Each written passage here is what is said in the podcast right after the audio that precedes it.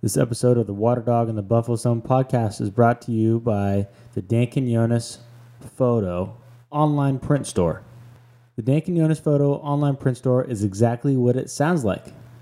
It's a store online where you can browse hundreds of photographs and order prints of those photographs to hang up in your home, in your office, in your home office. You can gift it to someone, close friends, specifically outdoor lifestyle enthusiasts. The photographs that you'll find in the online galleries are mostly landscape photos. Photos of roads and trees and the mountains and nature and the wild natural world. So if you're thinking for an awesome gift for that outdoor enthusiast that you know that has a bunch of blank walls all over their office because they're stuck in quarantine, social distancing, and they can't go into their normal office, spice up their office a little bit and gift them a beautiful landscape print on canvas, metal, paper, or wood from the Dan Quinones Photo online print store. Be sure to use the discount code BUFFALO, all caps, for 20% off of all purchases on the online print store. Hello, everyone. This episode of the Water Dog and the Buffalo Sun podcast, we are talking with Miss Nicole Ochoa Wilkinson. Nicole has spent quite a bit of time working in the public sector, and she even has studied criminal justice while in college. Since college, she has blogged a little bit. She's worked in corrections. She's worked in the jails. Uh, she's been a teacher.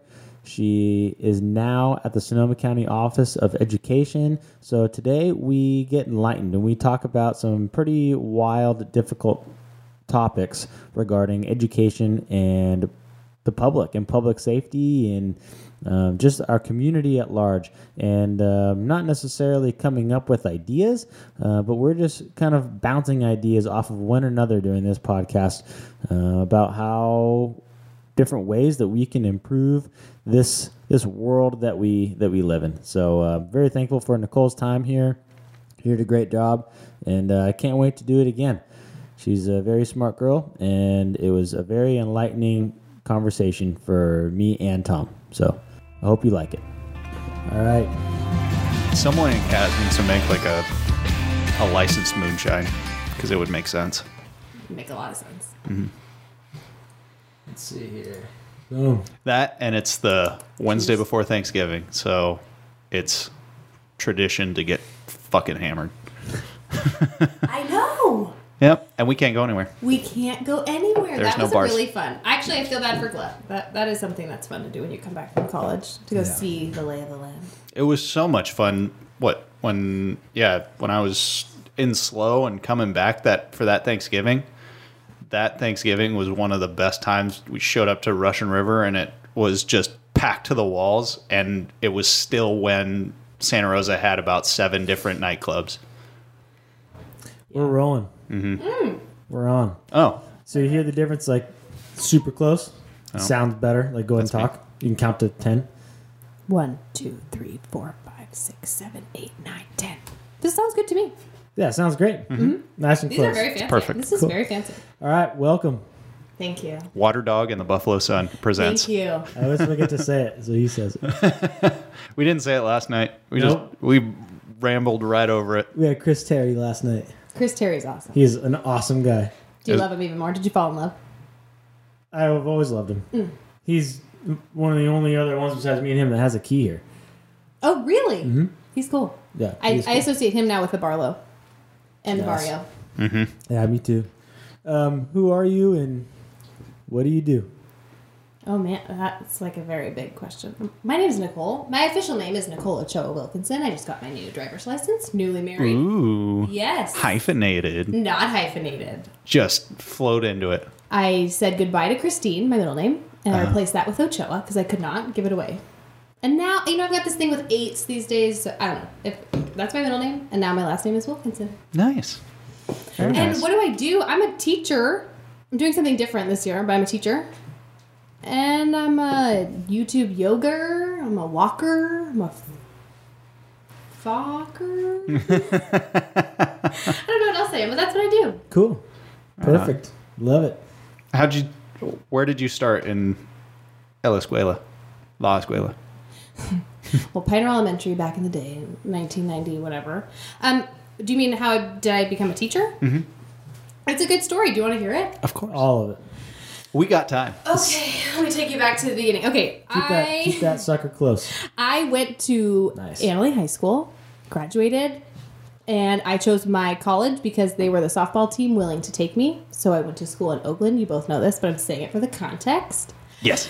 And I studied criminology there. Swear to God, I picked criminology because I used to watch Law and Order SVU. Like I just, that's why I picked it. That's fair. It's very fair. My mom came to me before I think I'd already picked I was going to the school, but I hadn't done like my paperwork or whatever, and she said you have to pick a major. Like, um, what's a major? I'm a senior in high school at this point. I didn't know what a major was, and I looked at the list. I'm like, I don't want to do any of that. What's criminology? and then just went for it. And I thought, like, all the classes that I took, and being in, first of all, going to college in Oakland, like, what a blessing that was that I didn't realize at the time Huh.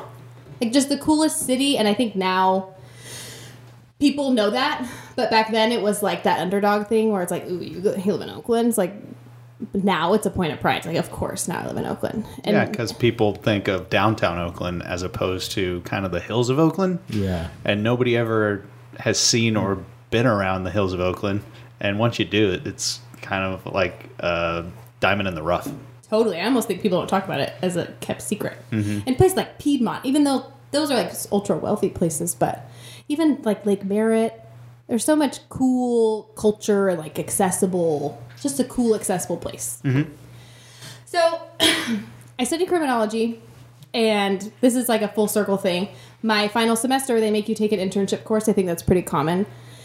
And I had a cousin, Abby, who was a probation officer in San Jose at the time, so it was kind of close. And I just needed an internship, but I had no, like, I didn't even know what he did. I, my mom just said, "Hey, you need an internship. Call your cousin." And so it just turned out to be this snowball kind of thing. I went and we, he and I hadn't spent a ton of time together one on one, but all of a sudden we were like every Friday it was like our thing. And he's just like this cool dude. He reminds me a lot of you, Daniel. I, he- he's just like a dude's dude, and he just He's was. awesome. He's just so cool, Yeah. and he just showed me what he did in like a real way. And I think in a lot of internships, people get like you either are like the busy bee doing copies and shit that nobody else wants to. Can I cuss? Yeah. you're either doing copies or you're like fake. It's fake. You're not doing real work. Like mm-hmm. you don't have any skills so how can you be actually doing the work? But he somehow because he was my cousin allowed me to go do the real work with him. I mean i'm sure it wasn't real to him but to me it felt pretty real. And i loved it because we were sitting in a room like this like just an interview just interviewing people that were just hmm?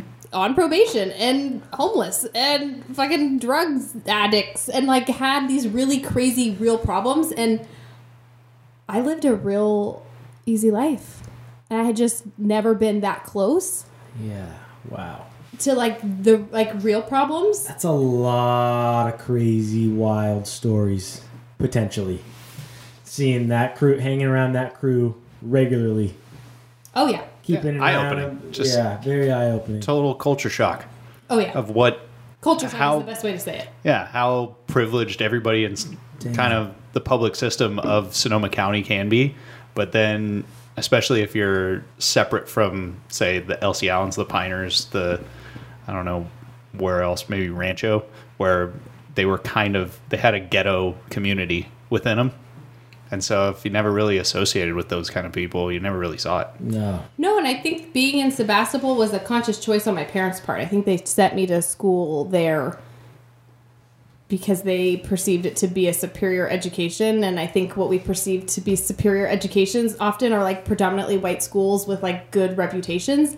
And so that's why they sent me there. But what wasn't conscious for them and what I had no idea was that the whole time, like my education was like I don't know. I just didn't feel like I was learning anything like academically, but I thought I was learning a lot about that I was not the same as everyone. Like that's what I felt like I was learning in high school. I didn't feel like I That's interesting because Joey touts how great Analy's curriculum is Mm-hmm.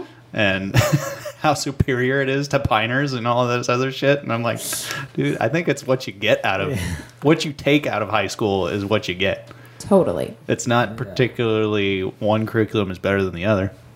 Yeah, I have a lot to say about that. We can get into that. Oh yeah, I'm I'm excited to get there, but we're on this story. Yes. Okay. So I'm I'm every Friday I'm going down to San, San Jose with my cousin AB, and my most the story I tell people. And I wrote it once. And I had a blog for five minutes, and he and I interviewed this guy. I don't remember the story, but he had this crazy long relationship with him. So they were comfortable with each other, and the guy seemed to be all right with me sitting in the corner.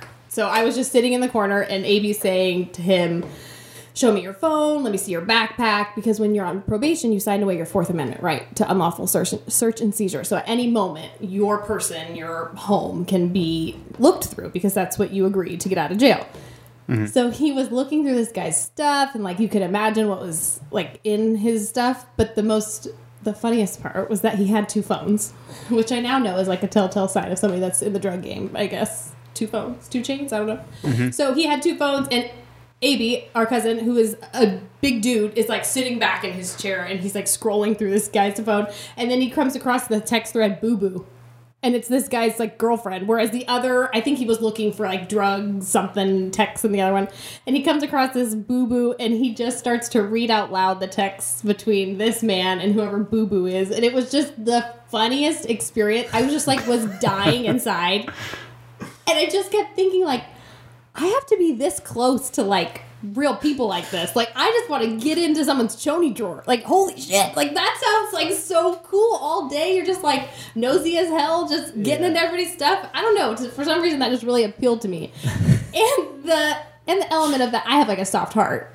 AB has a soft heart too, but he didn't show it. I thought I thought I saw what he was doing and I thought I could add like a layer of my like compassion in my heart. I'm Like, oh, I think I could really connect with these people mm-hmm. and do it that way. So the internship got me there. He encourages me. He looked up, just being a kind cousin, he looked up and saw Sonoma County was hiring for PO ones. He's like, you should just apply. Why not? And I just like totally was not on my radar, but just goes to show like kids need adults to see something in them and to just give them that little nudge. And we all have those people that said, hey, you should go do that, or hey, you're pretty good at that, you should go do that. But we don't take a lot of stock in them. And um, it's something I found a lot of joy in. And being a teacher is that I can do that all day. It doesn't take much effort. Like a kid can be walking in a straight line, like, wow, you really walk well. Have you thought about being a mailman? like all day, like I'm just like talking to these Yeah. kids and like just pointing out these obvious things. It just brought a lot of joy. So anyway, so I apply to be a PO as I'm finishing up my senior year in college. I was playing softball, this whole thing, my back, this, whatever. Didn't get into that. I submit my application, graduate a month later. A month later, I'm in a background check. It was like immediate. And I was into it. I'm like, okay, all the rest of my friends are just like freaking out. Now, what am I going to do? And I felt like I was hitting the ground running and I was excited. It was, I didn't get like that sort of like, holy shit. Like, I'm about to become a, like an adult with a pension. That didn't like cross my mind. I was just like, Yeah. all right, I could use a paycheck. So I start, I go through a background check, which is pretty intense. Like they call 10 people that know you and they talk to them for like an hour. They look through all your Facebook, your all your stuff. More people should have to go through background checks. It's okay. So I start, they put me in the investigations unit. And the investigations unit is the one responsible for like the court end of probation, which I totally didn't know about. Like I was ready to go look through Chody drawers and like bust down doors. We just gone through this training five weeks. I was like ready to like do cool stuff and like get out there. but I made the mistake of telling my background investigator that I want to be an author. And she's like, "Oh, this girl likes to write. Let's put her in the court unit." Oh. Mm. Right? Yep. Like it's a compliment. Anyone who is listening who knows a probation officer, the smartest ones are in that investigations unit. I was nowhere near like it would have taken 20 years to get as good as some of these people. Like they are smart people. But I wanted to go through Choni drawers. So I was kind of bummed. Yeah. But in retrospect, like what I was doing, I didn't realize the weight of what I was doing. I just felt like I was pushing reports and like this is not what I want to be doing. I want to be in the public. I want to be with people. But what I was doing essentially was someone was convicted mm-hmm. And before they were sentenced, they sit before an interview and they answer questions on and the probation officer is the one responsible for searching for aggravating and mitigating factors so you're asking them about like community ties about their education about their employment history. You're trying to give the judge a clear picture. Does this person have some stability? If you give them a lesser sentence are they going to go out there and like be all right? Or is this person proven over time that they're just recidivism is like the term that they just keep coming, keep coming. Are they just going to keep returning and be in this unfortunate hmm. cycle? So those interviews were really, really interesting. I just wasn't feeling satisfied by that being my job. It felt cold and like, I don't know. So in retrospect, like, The way you described it was cold. yeah, I just wasn't into it. It just wasn't using what's good about me. Wasn't like a I, good fit for you. yeah, I think there's a lot of people that would have. I don't know. I think there's everyone has talent, and I think there's a lot of people with that kind of talent. I don't think that's my talent. Right. Yeah, it so wasn't I a just good fit felt for you. yeah, I just felt really unsatisfied. So this whole story to say that I was really proud to say I was a probation officer. People looked at like, oh damn, like that's cool. You know, you get those kinds of like positive things. But inside, I was just upset all the time, like crying on Sundays. Poor Brad, Jesus. Like I used mm-hmm. to just start crying around five o'clock on Sundays, like for no reason. That's not right. You know, that's not a life. You That can't sounds like me at the age 13. That's sad. Yeah, I mean, Puberty. Puberty type shit. Yes, but I was an adult, is quote truth unquote. right there. Yes, That is like just imagine that being your truth. Like on Sunday nights, five o'clock rolls around. Anxiety and you're- depression. It some things Same set time. in, and then your emotions are wild for a little while. totally. Yeah. And and the feeling of feeling like trapped, like does I wasn't. not you're not fun. happy, and you Sound have to go somewhere. And the added element of like what I was doing during the day, like I'm either in jail, literally talking to someone, or like talking to someone. Like it's just like a lot of negativity, and I was too young. I did not have the perspective necessary to know that it was in my power to like have a positive life. I just mm-hmm. felt like I just wasn't old enough to know that. Like it was such a negative environment that I created a negative life. And so I was like, I'm out.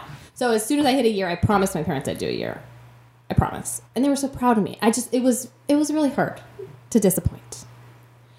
So I stuck it out a year and I was like, fuck yeah, I'm quitting. so I Googled how to write a resignation letter. And then I copied it off the internet and I wrote, I'm gonna go do something else. And so then I just wrote something like really vague, like I'm I'm gonna go. I had no plan. And so then I go and I give the letter to the my supervisor. She's obviously surprised, like we just trained you, bitch. Like where are you going? and I lied in the moment. I was like, um, I'm gonna go be a teacher. Just like felt like it sounded good. Like who's gonna argue with you? Like no, don't go be a teacher yeah. you know so i just lied and said that and people were like surprised and i said goodbye and whatever and like a week later swear to god my mom sends me this text of a press democrat article like new teacher training program hits sonoma county and a month later yeah a month later i went and i showed up at the county office and they were piloting this new program. It's an intern program. So you can become a teacher by taking six months of night classes so you can still work in whatever industry you're coming from. You take six months i think oh god i'm gonna butcher i think it's like 10 units of like education units whatever. In those um, in that six months you pass the tests that you need to pass and you go find a job and these places will hire you with an internship credential So, so, you pretty much manifested your own destiny. yeah i lied i made it up And then it came to fruition. yeah All right. Love it. it was pre- it's pretty cool i think the Cool story. internship What a it- Cinderella story. I mean, I'm only 27. Let's not start calling it Cinderella yet. I feel like I got a long way to go. But it was like a good um, test in faith. And I will say, not in like the religious sense, but like, what what happens if I just try, Yeah. like without being sure? Yeah. And I will say that comes with a lot of privilege. Like I have this like huge backing of supportive people that have a house I could live in if I fell on my ass and had no money. And and mm-hmm. Brad and I, he made a very similar flip in career, and both on that like blind faith at that same time. And we lived in an RV on his parents' property, and like mm-hmm. not everybody has a parent's property to put an RV on. You know, some people have to keep paying, you know, like it's a huge privilege what we did. And I always want to say that every time I talk about it because it does. It could feel like a Cinderella story or, oh, how, how great. And it is. Well, Cinderella had a place to sleep too. She just had some bitchy sisters. Yeah. I didn't watch Disney as a kid though, so Yeah, don't the- call me on any more facts. Yeah, she had to sleep in the attic or whatever, but yeah. you had to sleep in the RV. It's the same thing. Well, funny because when I was in the internship program, I was meeting all these new people. You know, it's like teachers like to talk about each their lives and things. And I yeah, told- it's like high uh-huh. school for adults. yes, you know, and they're I mean, I love these people. They're integral to like my love affair with education. I used to tell them I lived in a tiny house. I met them. I met everybody. I was like, "Oh yeah, my boyfriend and I we live in a tiny house." It was a fucking RV. fifth wheel. It was a fifth wheel. But oh yeah, we did that. It was hard, but it wasn't that hard. You know, Do you remember how long the fifth wheel was?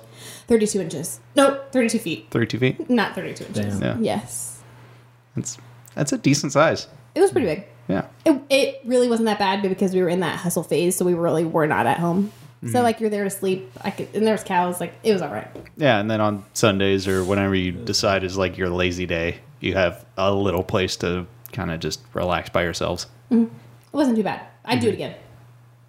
Yeah. Would you choose to? No. But No. if you had to, you could. Yeah, maybe if I was like building a cool house. Mm-hmm. Yeah, I could do it. That would be the way to go. Yeah. Did you ever get scared of the winds out there? When the trailer Yeah. would get blasted by yeah, the wind thunder. and the rain? Thunder was actually scarier. Really? Yeah, I mean the wind is scary, but the thunder sounded like it was coming from inside. I think it was the way Ah. yours was facing. Oh, you I think experienced a heavier that wind. Thing uh, like a kite. The the broadside was facing south, so I caught all of the winds. I winds. never spent the night Of course. there, but I've been there in the day, and that was weird enough. The That whole got thing fucking rocks. Blasted. Yeah, of course I have fucking PTSD from the Tubbs fire. That when winds pick up even slightly, I start getting severe anxiety. That sounds like a sensory nightmare. Yeah, especially when you're trying to sleep.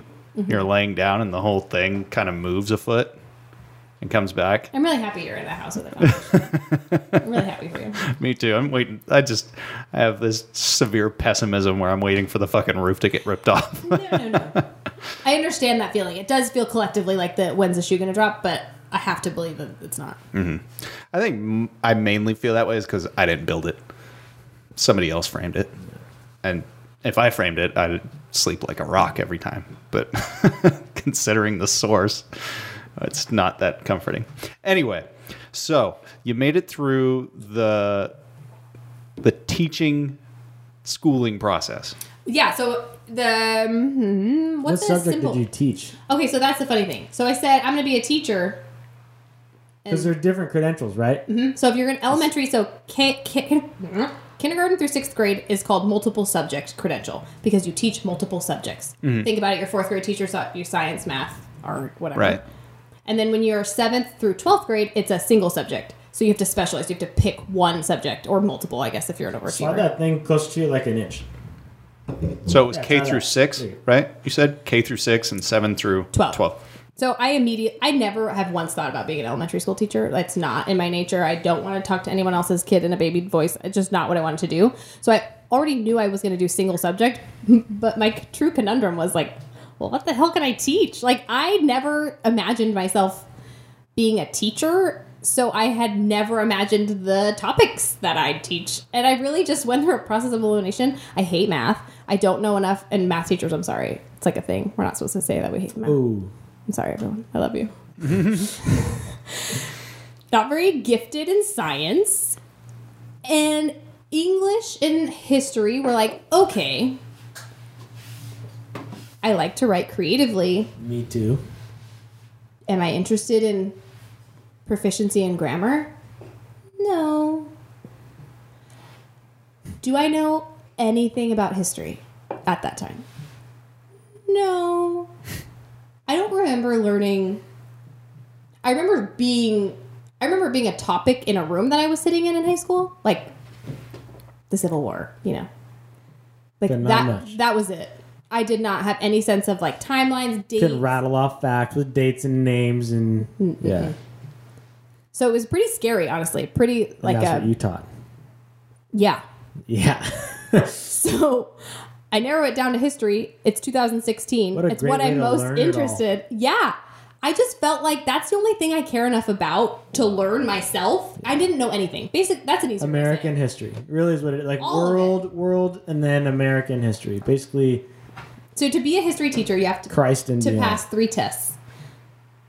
One is a world history test from the start of human history, like the skulls of those that were once like almost humans, to 1914. Then you have American history, and then you have government and economics. And you have to pass those three separate tests. They're called the CSET. That's typically what keeps people from becoming teachers, are those three really gnarly tests. So you can imagine me knowing nothing. Like, how am I going to pass those tests? I went on Amazon and I bought every textbook that I could find that started from the beginning and went all the way to government hmm. and economics. I just read textbooks. yeah. I just highlighted them. I just got all kinds of textbooks. I would watch Yeah. like um, crash course on YouTube.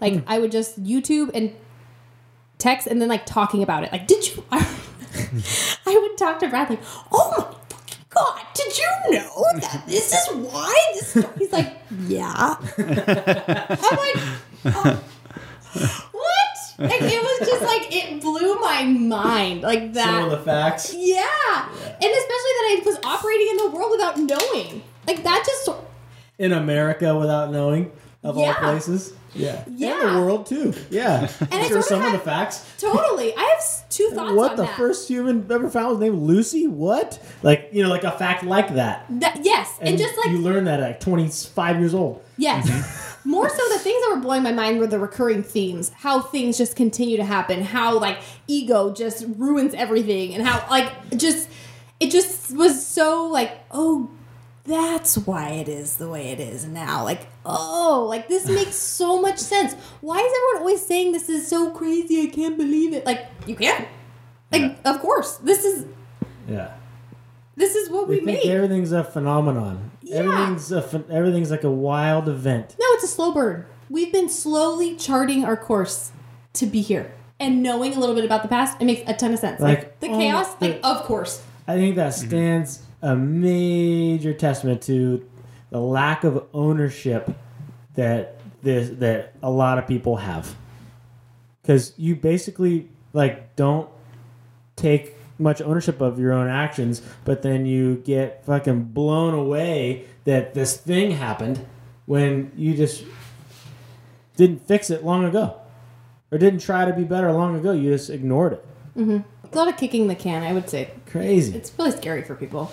So yeah, so I didn't know anything. I ordered textbooks and I failed those tests like multiple times. I had to take that shit multiple times and I always want to say that to anyone that's ever listening that ever thinks about becoming a teacher, like you should absolutely do it. And lack of content knowledge is absolutely not a reason not to. Like this is all learnable. These kids are freaking 18 years old. If you can't get on board with something that is 16 year old is being expected to learn then you probably don't belong in education like you're probably a really intelligent person that could be doing something else like you're probably some other kind of smart Yeah. but most people that have like some academic foundation can figure it out if they want to and that's my thought on the fact that i didn't know anything about history was that it doesn't matter it didn't matter and it still doesn't matter mm-hmm. it was actually almost an advantage because i literally had to go learn everything that they were about that i was about to teach fresh. them super fresh and i remembered how how uninviting those textbooks were and how it wasn't enough like when i would read that i'm like wait that doesn't like that doesn't give me the whole picture i need more so i was able there's two sides of this. It's not just like a. This is a summary.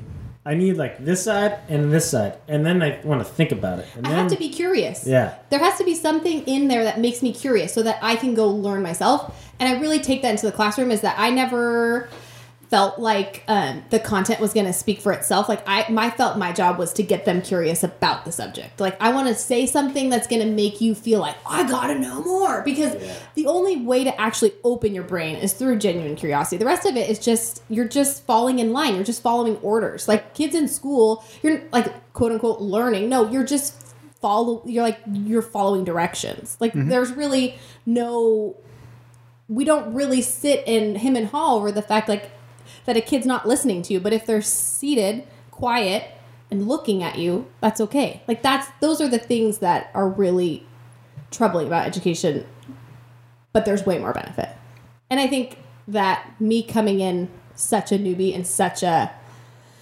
in such like a crazy fast way. I really think it was an advantage in the end, but at the be like in real time, like in that present moment, it was so scary because I just was like like talk about imposter syndrome. Like I literally just read this chapter last night, you guys, again, because I just wanted to make sure I just want to make sure I wasn't gonna give you false facts about medieval Japan. Yeah, you just you took all the school systems are built to jump through hoops. Mm-hmm. It's to guide you into jumping through hoops, and it just so happens that your passion to become a teacher required you to jump through more hoops of going down a path of learning more shit. Mm-hmm. There's a lot of hoops. There's a ton of hoops. And there's a problem there. I mean, there's so many ways we could go, but It's a, It- fuck, it blows my mind. What? Like, it's all this stuff. All this stuff. This is a world that's so foreign to me, but I know that it's out there. Oh, I Oh, yeah. know that Oh, yeah. like it's a big deal. it's public But it- school Yeah, in our community. Oh, it's central. I it's it's a really big deal. And somehow underfunded all the time. And like, I don't know. I just yeah. Somehow. and I mean just currently thinking lack about of education about education. I think because I don't know all these fa- all the, a lot of these that you're the story that you're saying is like fuck. Yeah, when you really think about it, does this fucking fifth grade history teacher love history? Or no?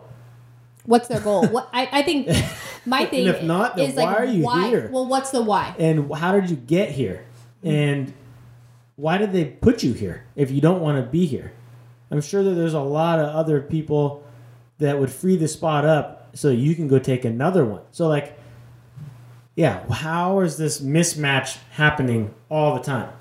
Well, my answer to that, not that there's a real answer, but Yeah. is that I'm not really looking for one. I'm just kind of like talking out loud. But Well, there's it's there's no incentive to drive cool people into education. I think is my response to that. Hmm. There's no incentive for a young. Don't have to be young to be a good teacher. I just want to say, but there's no incentive for a young person to go into education because a person with those type of skills that we're looking for could go make double doing something else. Yeah. Like mm-hmm. just to be very straight up, a starting salary mid forty thousands. So I was a teacher on loan and I made forty eight thousand dollars. And that sounds maybe that sounds different to different people, but in Sonoma County, you can't buy a house on forty eight thousand dollars. You have to live on a very tight budget. Imagine if you had a child. No, you you are a teacher is such a more qualified individual. They've gone to school, they've taken these tests, they've learned the shit that they they forgot or just need refresher or just didn't learn at all. And you're making as much as a laborer in construction. Mm-hmm. A guy that's digging ditches. Mm-hmm. And all work is honorable. And that man that's digging ditches should feel honorable about what he's doing as I feel honorable about what I'm doing making 48,000. Truly. I don't think Yes. that there is anything wrong with any type of work. Anyone should feel proud if they're earning money. No, the the the dichotomy here is that the teacher is a qualified individual yeah. doing something that's shaping They were trained Young to lives. do it and they're now I'm not. The world is built on the ditch diggers and the laborers and the guys that are cutting the wood, 100%. But they're working off of a sometimes not even a high school diploma. Mm-hmm. And just their pure, And- their physical labor. It's just that is the niche that they work themselves into. Whereas this person has spent years of their lives paving a future for themselves, and then they're going to go help other young people to help pave their future. And they're getting paid as much as the person who didn't take the extra time out of their life. To Totally. pave the to pave the future. Yeah, and, and that's I. I'm not taking it away. I'm just saying that this person has gone through so much more learning and hoops and maybe debt to get to the same salary base as somebody who just goes out there and moves dirt. So I think that exposes our societal values. It's horrible. I think we value a foundation being poured. I hope that's the right verb. Mm-hmm. Faster than we value a fourth grader having a teacher in front of them that's um, cutting edge and cool, and that Yeah. that kid likes. Like our society values the material, the home, like that industry is of more importance than than education. That's the answer to the funding question. Is like the we show where we we live our values through how we spend our money.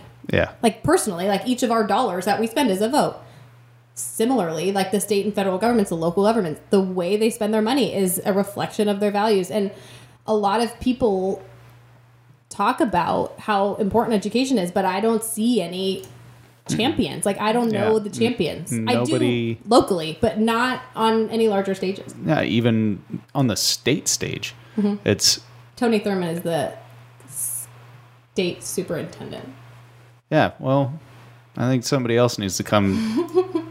I actually don't have. I don't have a. is that a Tony with a Y or an I? Would that change your perspective? I'm just trying to assume their gender. I'm, I'm gonna let you wonder about that. Well, they need to step aside, or we need to vote somebody else to be them, or are they picked by somebody? We elect them. Oh, We elect them, but I think, I think that education. It's almost like, you know, the cliche people say like, healing happens at home. Like we think about, you know, like the world right now.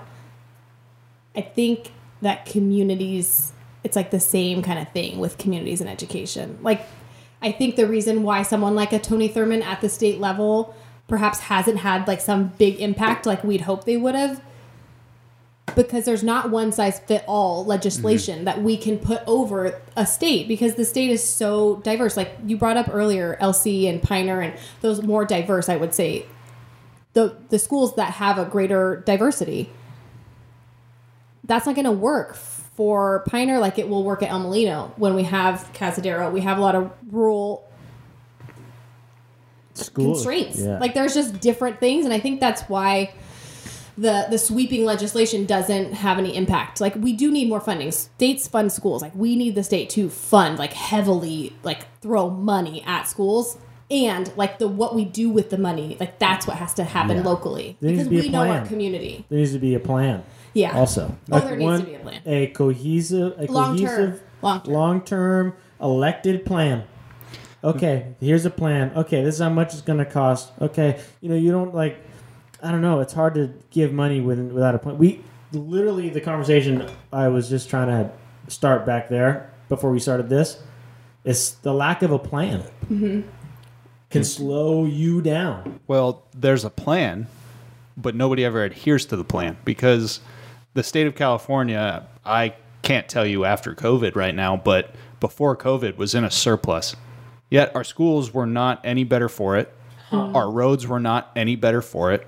They like to put up signs of certain road work that's happened, but they do sections at a time and it's usually crap or it's it's just putting a band-aid over it. Same with schools. They're just putting band-aids on things Huh. and saying they're spending the money and you're like no you're not you're not making any difference. You you- you're doing the very surface thing but there's no good for a state to be staying in a surplus it's it's nice Yeah, Are they investing? Their but surplus? but if they're just holding on to the money in the general fund Yeah. it's not being spent where it needs to be spent Yeah. so Well, I I, don't care about it. I, I like a surplus when things are hurting. It's like, okay, that's great. Now we have the money. Mm-hmm. Yeah. But then the surplus needs to go away. We need to break even because that money needs to be allocated to different things and it's not it's just not happening. I don't. You know, Interesting yeah. way to look at it, which is cool. Yeah. That was cool. I don't think different. that it's. Yeah. I schools need a ton more funding, yes. and yes. I think the structure of schools need to change bef- before I think the structure of the school must change before we expect to see a change. I don't think that any more funding at this current model is going to yield the results that No. we're hoping for, No. right? With like star testing and things like that sure, even things to as decide simple whether as they need more funding. like think about this. A bell schedule. Okay. Now you're an adult. When's the last time a bell told you to get up and go do a new task?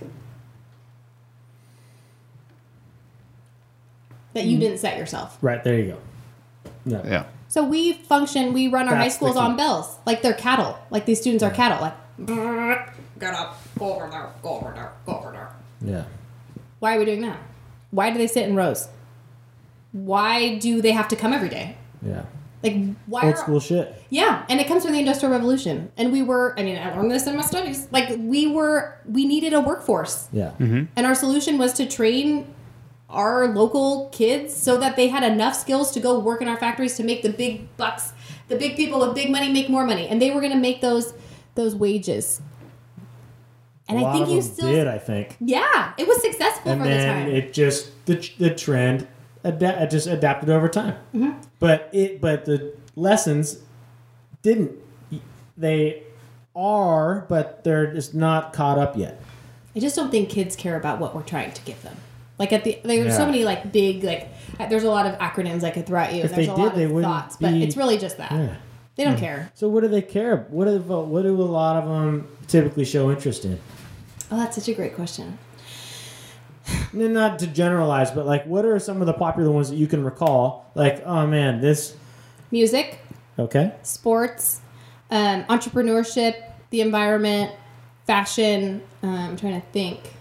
Like a lot of the arts, a lot of them are really artistic. Um, Travel, okay, and then like teenager stuff. Like they're really truly more concerned with like what's happening after school than what's happening in school. You know. Oh yeah.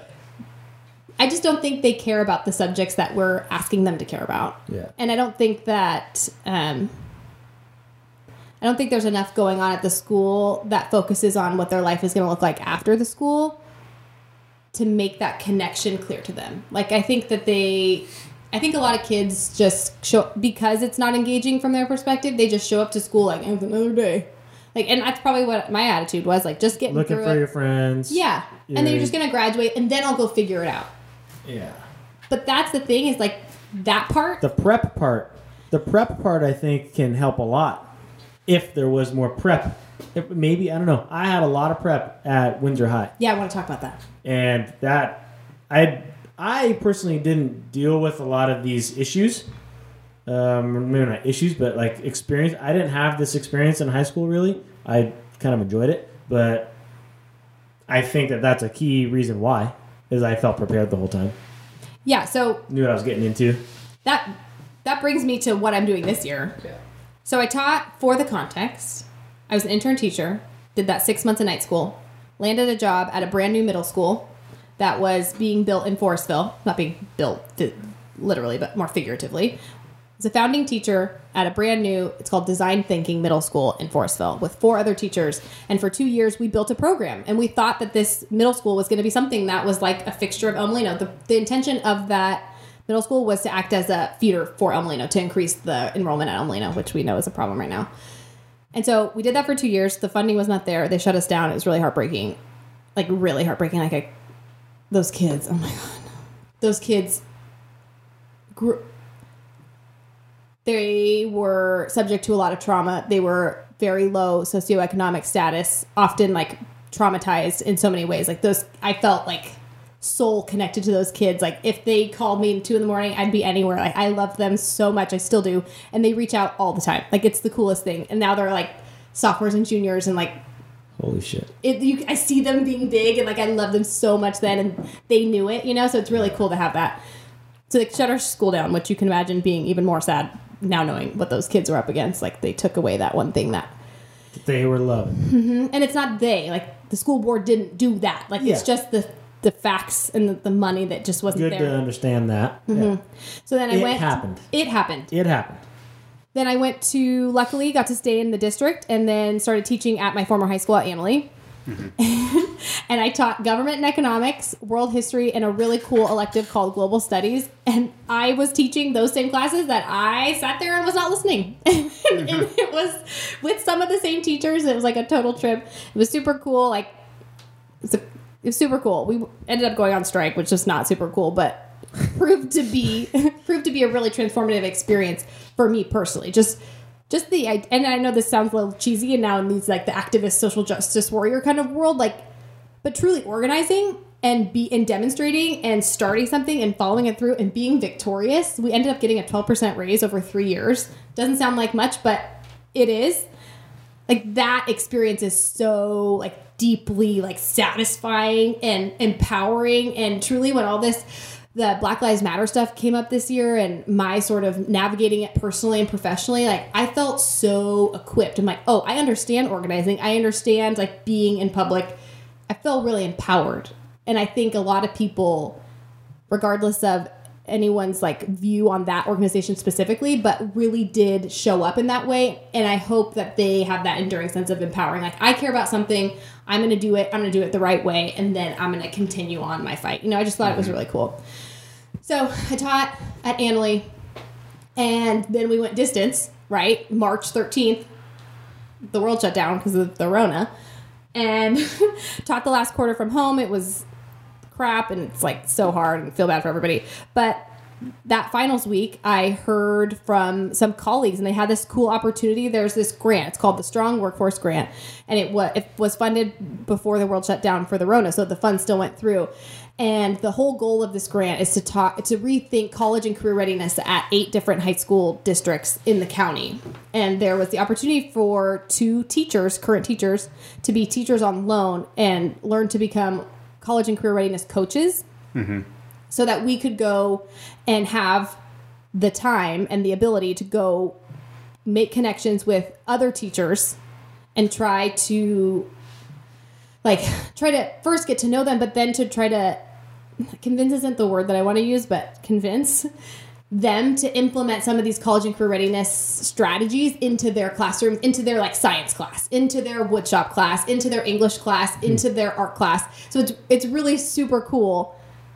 So I took it mm-hmm. over the summer, and it was like this crazy sort of experience, but I'm so grateful because this is the kind of work that I feel like is the answer to those like hit your head against the wall questions like what are we?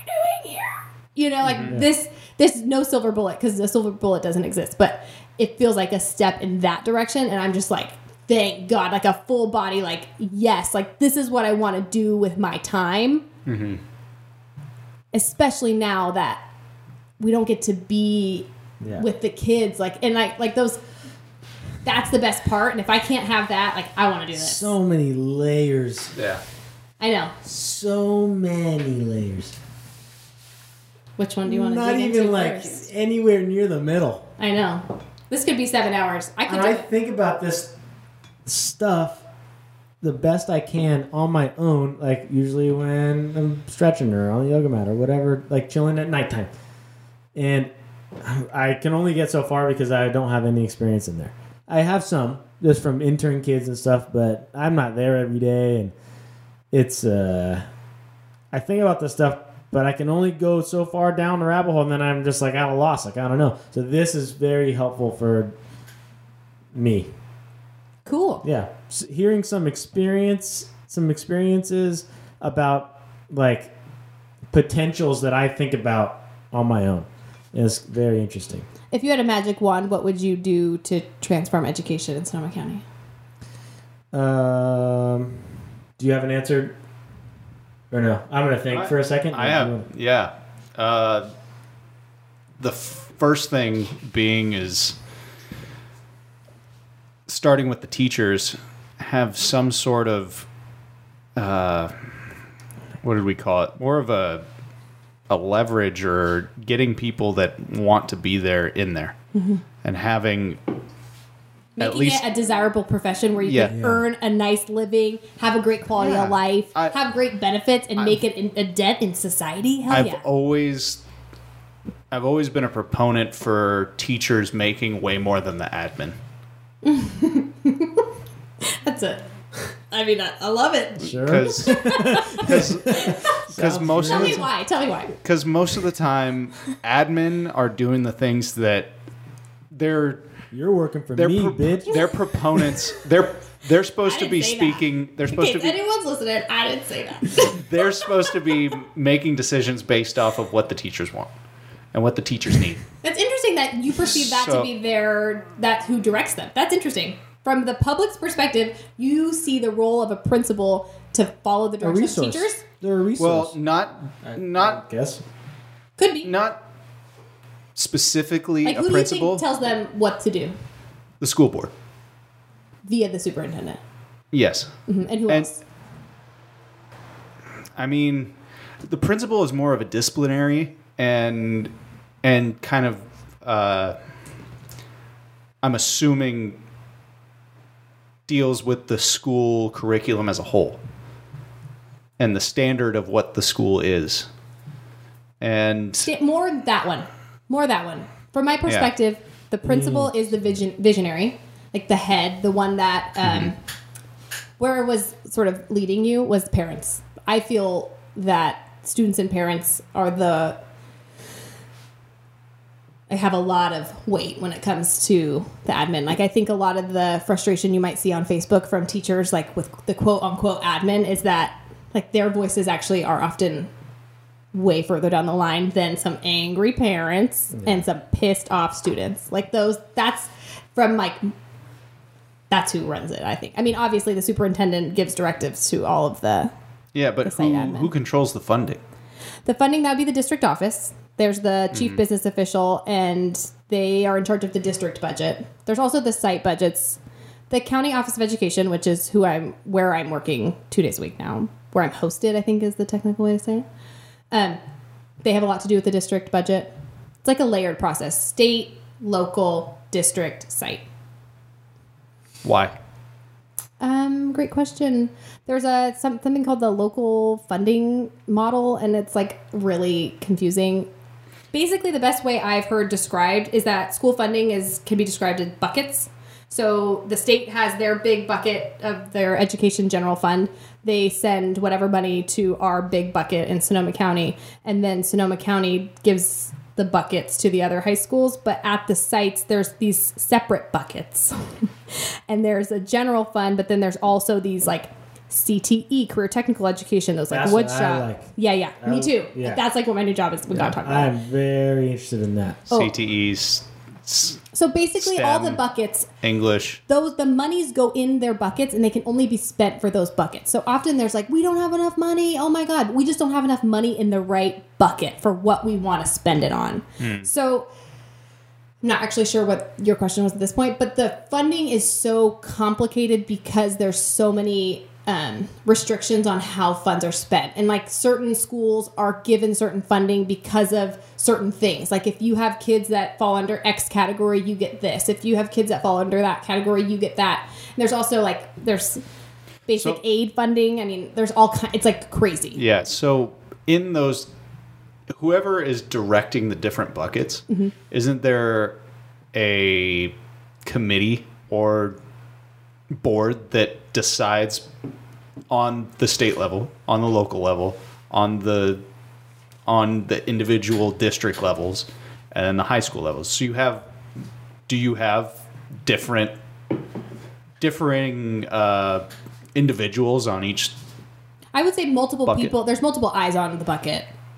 So There's multiple eyes on multiple buckets. I would say like the cleanest answer is that each district has a CBO that is the one whose job it is to like mind that budget and to be like that's where if someone has a question, that's who they ask.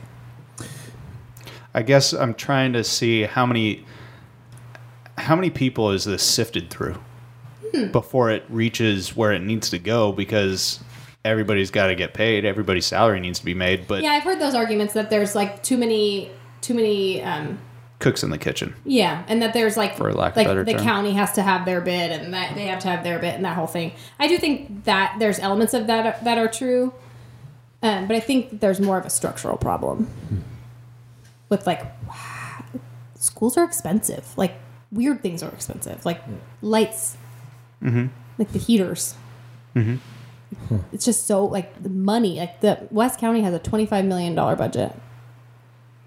Sounds And- like a lot of money over a year, though. You have to milk that for a year. Salaries, Like, benefits. That's really I not mean, that much. all If- the electricity, all the maintenance, Is all the Piner insurance. is Piner in West County considered? No, it's Piner just is Santa Anley Rosa, and Ci- Elmo. Santa right? Rosa City Schools. Yeah, Okay. West County is Analy, Umlino, and Laguna, which is the continuation school. Right. So that's still that's two giant. Elmo's got a pretty big campus, but they don't have a big. They have 550 students, and Analy Yeah. has 1,100. Yeah, Elmo's campus is big, but their attendance isn't. Yeah, well, they, there's So- just geographically, it makes a lot of sense. Like, there's just less people Yeah. out there, and there's it's easier for Analy to draw those interdistrict transfers. Like people from Rohnert Park can come to Sebastopol. A lot of Windsor, like there's some those West Side roads and all that. Mm-hmm. Um, yeah, I mean that's a real juicy and like dicey topic right now. in West really cool thing, if it could be done, sure it could, would be some sort of like if you were a teacher in the last five years. Like this is what someone amazing can do. If you were a teacher at some point in the last five years, you get this bonus as like, I'm sorry, and like here you like you guys are acknowledged. You guys are pretty cool. Here's this, and let's fucking fix some shit. How much is my check? I have no idea. Maybe I have no idea because I don't know numbers, right? I'm I don't pretty know. sure high school teachers close to retirement make either Pretty good money, high five figures or low six. Uh, I'll tell you And that their West County ranges from forty-two thousand to I believe eighty-seven. It's online. It's all public record. There's Yeah. no, I don't know any teacher Okay. in Sonoma No. County making more than ninety. To Oh, okay. Like that. All right, so low or high civic- fives. Yeah, a, like a a VP, uh, vice principal or an associate principal. Those are the ones, by the way, who do the discipline. The principal principal typically gets like It's they're the- more the face. The hardest part about all this too is like that idea. Even it's like, but it takes the owner, like the the what's the term? It takes like for the greater good mentality to receive that though, Mm-hmm. because like if you, it doesn't work. Because if you're hella comfortable, you know what I mean, and like you you, it takes a few people to be able to say, you know what, actually, you don't need that. Thank you. I don't need that. You can disperse it evenly throughout the rest of the people. And then that's what it takes for something like that to really, really work. Because then at that point, it's like, okay, here's a check. Fucking, there you go. Kind of like a stimulus concept. yeah, the twelve hundred. But then there's, I don't know. Yeah, I, I'm. I mean, free money always sounds good to me, and I think Like, we I often think about teachers not enough money. Like that seems like a, like a, that. I like what I This like that the like start is that to the teacher though. I think that's a really revolutionary. That's truly like revolutionary is to think about education and then let's start with helping the teacher, not criticizing what the teachers are already doing. And let me say that with that, I know that there's a ton of teachers that are teaching like they're in 1990. I understand that that's a reality, but the conversation around teaching is very much mostly what they're doing wrong or what they could be doing better or what like a Monday morning quarterback would yeah. like. Well, I would. I'm trying to think of ways like of how can you afford to invest in it when the plan is ready. That's what I'm. That's where all my questions and statements are like coming from. I'm thinking of it like almost like how the business uh, loans and like the forgiveness loans that happened a few months ago, all, all through summer because of COVID. Um, you know, it takes some people to say, you know what, like I actually don't really need that. There's other people out there. saying, like, like, I didn't take it. I didn't do any of that. I didn't do any business loans or anything like that. But I knew that there was a lot of folks out there that needed it, and I didn't need it as bad as them. And so I said, no, I don't need that. The, That's not better, not better than you by any means. No. the problem with that is that more than likely No. your money got soaked up by somebody who has 500 employees and makes and their business nets like They're higher risk. like You could have, 50 million dollars yeah. and or 500 i forget what the cap was Business but is business, that was though. considered small business so you Yeah. could have taken it and i mean it's best you didn't because you still have to pay that back unless you had a ppp loan so you were just And the 1200 you have to pay back. I don't need it. Yeah. I just didn't want it. Yeah, So I'm that- just saying- have But I think that's your morality coming yeah. out. Like I, I think that, that that was like your moral take on the situation, was. which It I respect. I just don't think that there is a more like we don't have a com. I mean, obviously we don't have common morals. Like we don't have. There's no common goal. There's no vision. What's the no vision, vision. of this fucking You what we're know something doing right cool? now? Okay, this is something cool that's happening in education, and then I'll tell you about the bad things. But this is a cool thing. It's called a portrait of a graduate, and the county office of ed for the last few years has really like championed this idea of portrait of a graduate, which basically for the county one they started and they got stakeholders from throughout the community so teachers parents um, small business owners all of people from the community stakeholders in this conversation on what does it mean for a kid from our county to graduate from high school, like what are we going to ensure that they have? What are what is going to like show that they're ready now? What is our portrait of a graduate? And so they went through and they did a lot of empathy interviews, a lot of surveying, and they came up with these six like soft skills that the entire community agreed that we want our public school we want our public schools to produce this kind of kid. And those those phrases are like collaborative, ethical. What are the other ones? All these other like just duh, like good person things. But it took it took the whole county initiative to get to that common six words. Yeah. And that's what And the like bigger the group, the harder it is. to come to consensus. And that's and it and that's in And theory when and, you're in struggling hope with it, when you're struggling with it, like that's your guiding that's your is, that's your north star. and all these little mini micro uh, communities within our country is doing that too.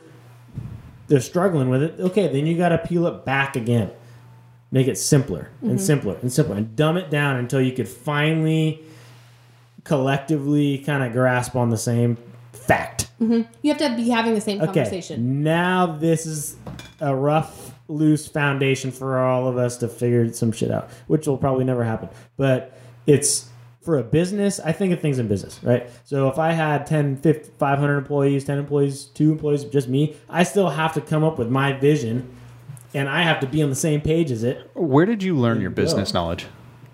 Fucking run, owning a business, starting a business. All right. not in school.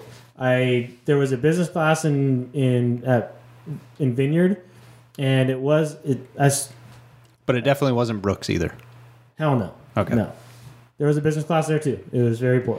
because I that is what what I would expect out of young kids in high school is to have more business knowledge. They want it. They have That's what one of the things I listed almost- off. Entrepreneurship. yeah they they want it because it is the most applicable thing. Mm-hmm. You could have common skills and you can have like myself or Brad who are mechanically inclined to build things. Mm-hmm. But that's great. You can have a great hobby. You're always going to be entertained at home. But Margins. You, yeah, but you can make a mm-hmm. good career out of having business skills. Mm-hmm. I have fucking 0 mm-hmm. Well, I should say I have like Yeah, you do. 10%, 5%. I don't know. I you, you you've started. yeah, You never I've started, it but One. but I have zero employees. I I am having a hard time of trying to figure out how to get employees. I'm trying. I'm just dabbling into how to run books. I've When only learned how to build what is things. your first step? Like when you come to a point, you're like, "Fuck, I don't know what to do." What do you do? I either go ask somebody or I research it. Who's that somebody, and what is the research? The somebody is usually a professional that I know has built something themselves. So that, some kind of networking connection. that or family members or yeah, usually some networking connection, some referral that can lead me, hey, I know you know this person or hey, I met this person before through this person and uh, or you know that person directly. That's how I would go about asking questions. And you got to build up the courage to go ask that person. and, filter it through the lens of do I want that person's business? And if the answer is no, then I'm going to take what they're saying with a grain of salt. Because I think a lot of kids and adults do that. Like we ask people who are quote unquote successful, what would you do? And then we get their answer, but we don't want their life. I think that's like that's like a another element of all of this is that I really think kids need exposure to a like a vast array Of, I like CTE for that reason. yes, so that you can Mm-hmm. see like like Can you explain CTE? Yeah. Just real quick, like Cliff Notes version. Not to be confused with the brain trauma. correct. That's a little. Do you remember ROP? do you remember ROP classes in high school? Uh, ROP yeah. video, all that. Like, so is like r- what be a- it? it'd be What's the elective. acronym stand for again? I actually don't even know what ROP stands for. But I thought it the was like old version of- rudimentary of. I, I thought ROP was like special I don't think special so. classes. No, ROP was what CTE is today, and that's a theme in education of like acronyms for days. Career technical education basically is funded through trades. Mm, more. No, Oh. I wouldn't say trades. It's funded through what's called a Perkins grant, and there is it's a funding source. So the the classes are funded separately, but they are all still within the high school. The high school teachers teach them. In order to be a CTE teacher, your credentialing process looks a little different. you can be. It's in, what's interesting though. There's two ways to be a CTE teacher, which helps There. understand. Let's see. Primary concept of ROP classes is to provide older teenagers and adults with career preparation or technical education that can be utilized in the job market. It's basically old school Yeah. CTE, just career training. And it, and career it changes over time. Right. because the Okay. industries change Because over time. industries change over time. So, to be a CTE teacher, you are either already a credential teacher. So, like for example, I have a single subject so- social science credential, and it's clear by the way. Go me. That's another hoop. Um, you can have one of those credentials and then add a CTE element by doing a few more hoops, or you can start from the ground up, meaning you, like you, Daniel, like you're Yeah, coming I from started industry. the process. Yes, I'm in the system. Good. Well, then you, you can always pick it up. Yeah. So you just have to have X number of hours in the professional sect of the industry that you're going to teach, and it's like like it's online, like whatever number of hours and or years. I can't remember how they decipher that. You have to have relevant experience, recent experience, and then you have to just jump through a few more hoops, and then you can teach. The thing is, is that someone like you, for example, you have this photography business. It would be a big ask of you to shut down business to then go make 50 grand. I applied to I applied for a photography teaching position at Windsor. Did you? Yep. Oh, I remember this. Yeah.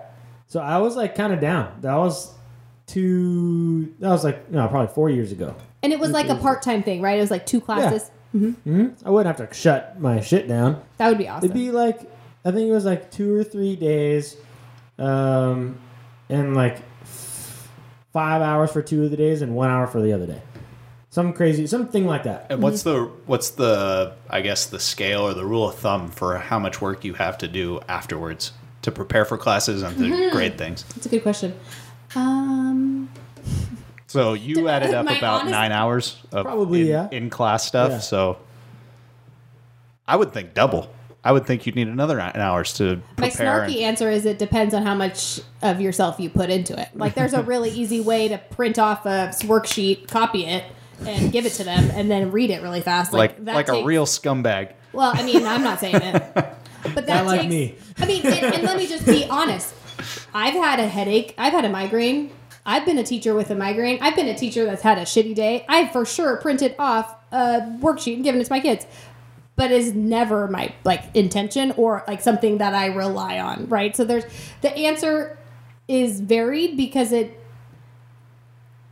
I taught for three years in the classroom. This is my fourth year, and I'm removed from the classroom, but still considered a teacher. For the three years, I never repeated the same class. So I never taught the same class over again. So I've taught, I taught the medieval world, U.S. history, PE, and a yoga class to seventh and eighth graders. Sounds like an awesome lineup. It was crazy. Medieval shit. medieval. That's how I started. That's cool. It was crazy. the Renaissance. yeah. That'd be fucking fun. Yeah. That's one of my favorite classes. It was like a rich. There's a all lot to dive into. Like think about me trying to learn this on my own and like teach myself. Like that was a really cool. Some of my favorite shit was dipped the water. all that, but art. Uh huh. And I did that at Brooks. And the kids. Art history is one of my favorite. Actually. It was The so kids fucking love sick. anything that's connected to art. They're like, yes, I'm in. What? Because it's intuitive. Like you don't have to have those expression. foundational. Yeah, you don't It's have to have like the the comma splice. Yeah. Like in order before you can say like that makes me feel this way. You That's know, why like I that's accessible. to write. I loved to write. Yeah, I so always cool. thrived at writing. Reading, very slow, poor comprehension. Not, as you can tell, not very good at reading out loud. And like, but writing shit was really good. Comprehension, very poor. Well, I appreciate your very Obama esque answer Yeah. to how many hours does it didn't take after. okay, this is the thing. I want to go. This is a great area. I think just for, like to expand your understanding of what it means to be a teacher, and for anyone listening that like is curious. So it depends. It depends. Do you teach in a block schedule? So did you ever go to block schools, block schedule schools? What is that? A day, B days? Yeah. Yeah, I had A day, B days. Did you ever do that? Uh, well, Piner had the whole schedule Monday, Tuesday, Friday, and then block days. Got it. Wednesday, Thursday. Okay, so we so- had a mix. So if I had a 30 minute class, so at our middle school, we piloted both. The first year we did blocks, so we did odd, even, same thing.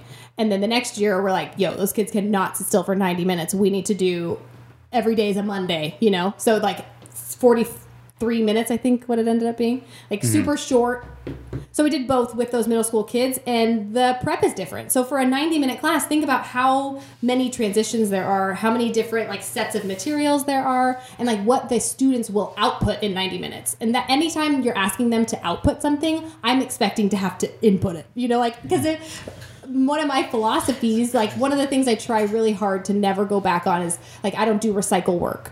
So I don't want to give some I don't want to give students something and ask them to put their time, especially if it's homework. Give me their time if I'm just going to put that in the recycling. Cuz like I don't care about it. So doesn't, you? it doesn't have a purpose for me. Why should I ask you to give up an hour of your life to do this for me? So mm-hmm.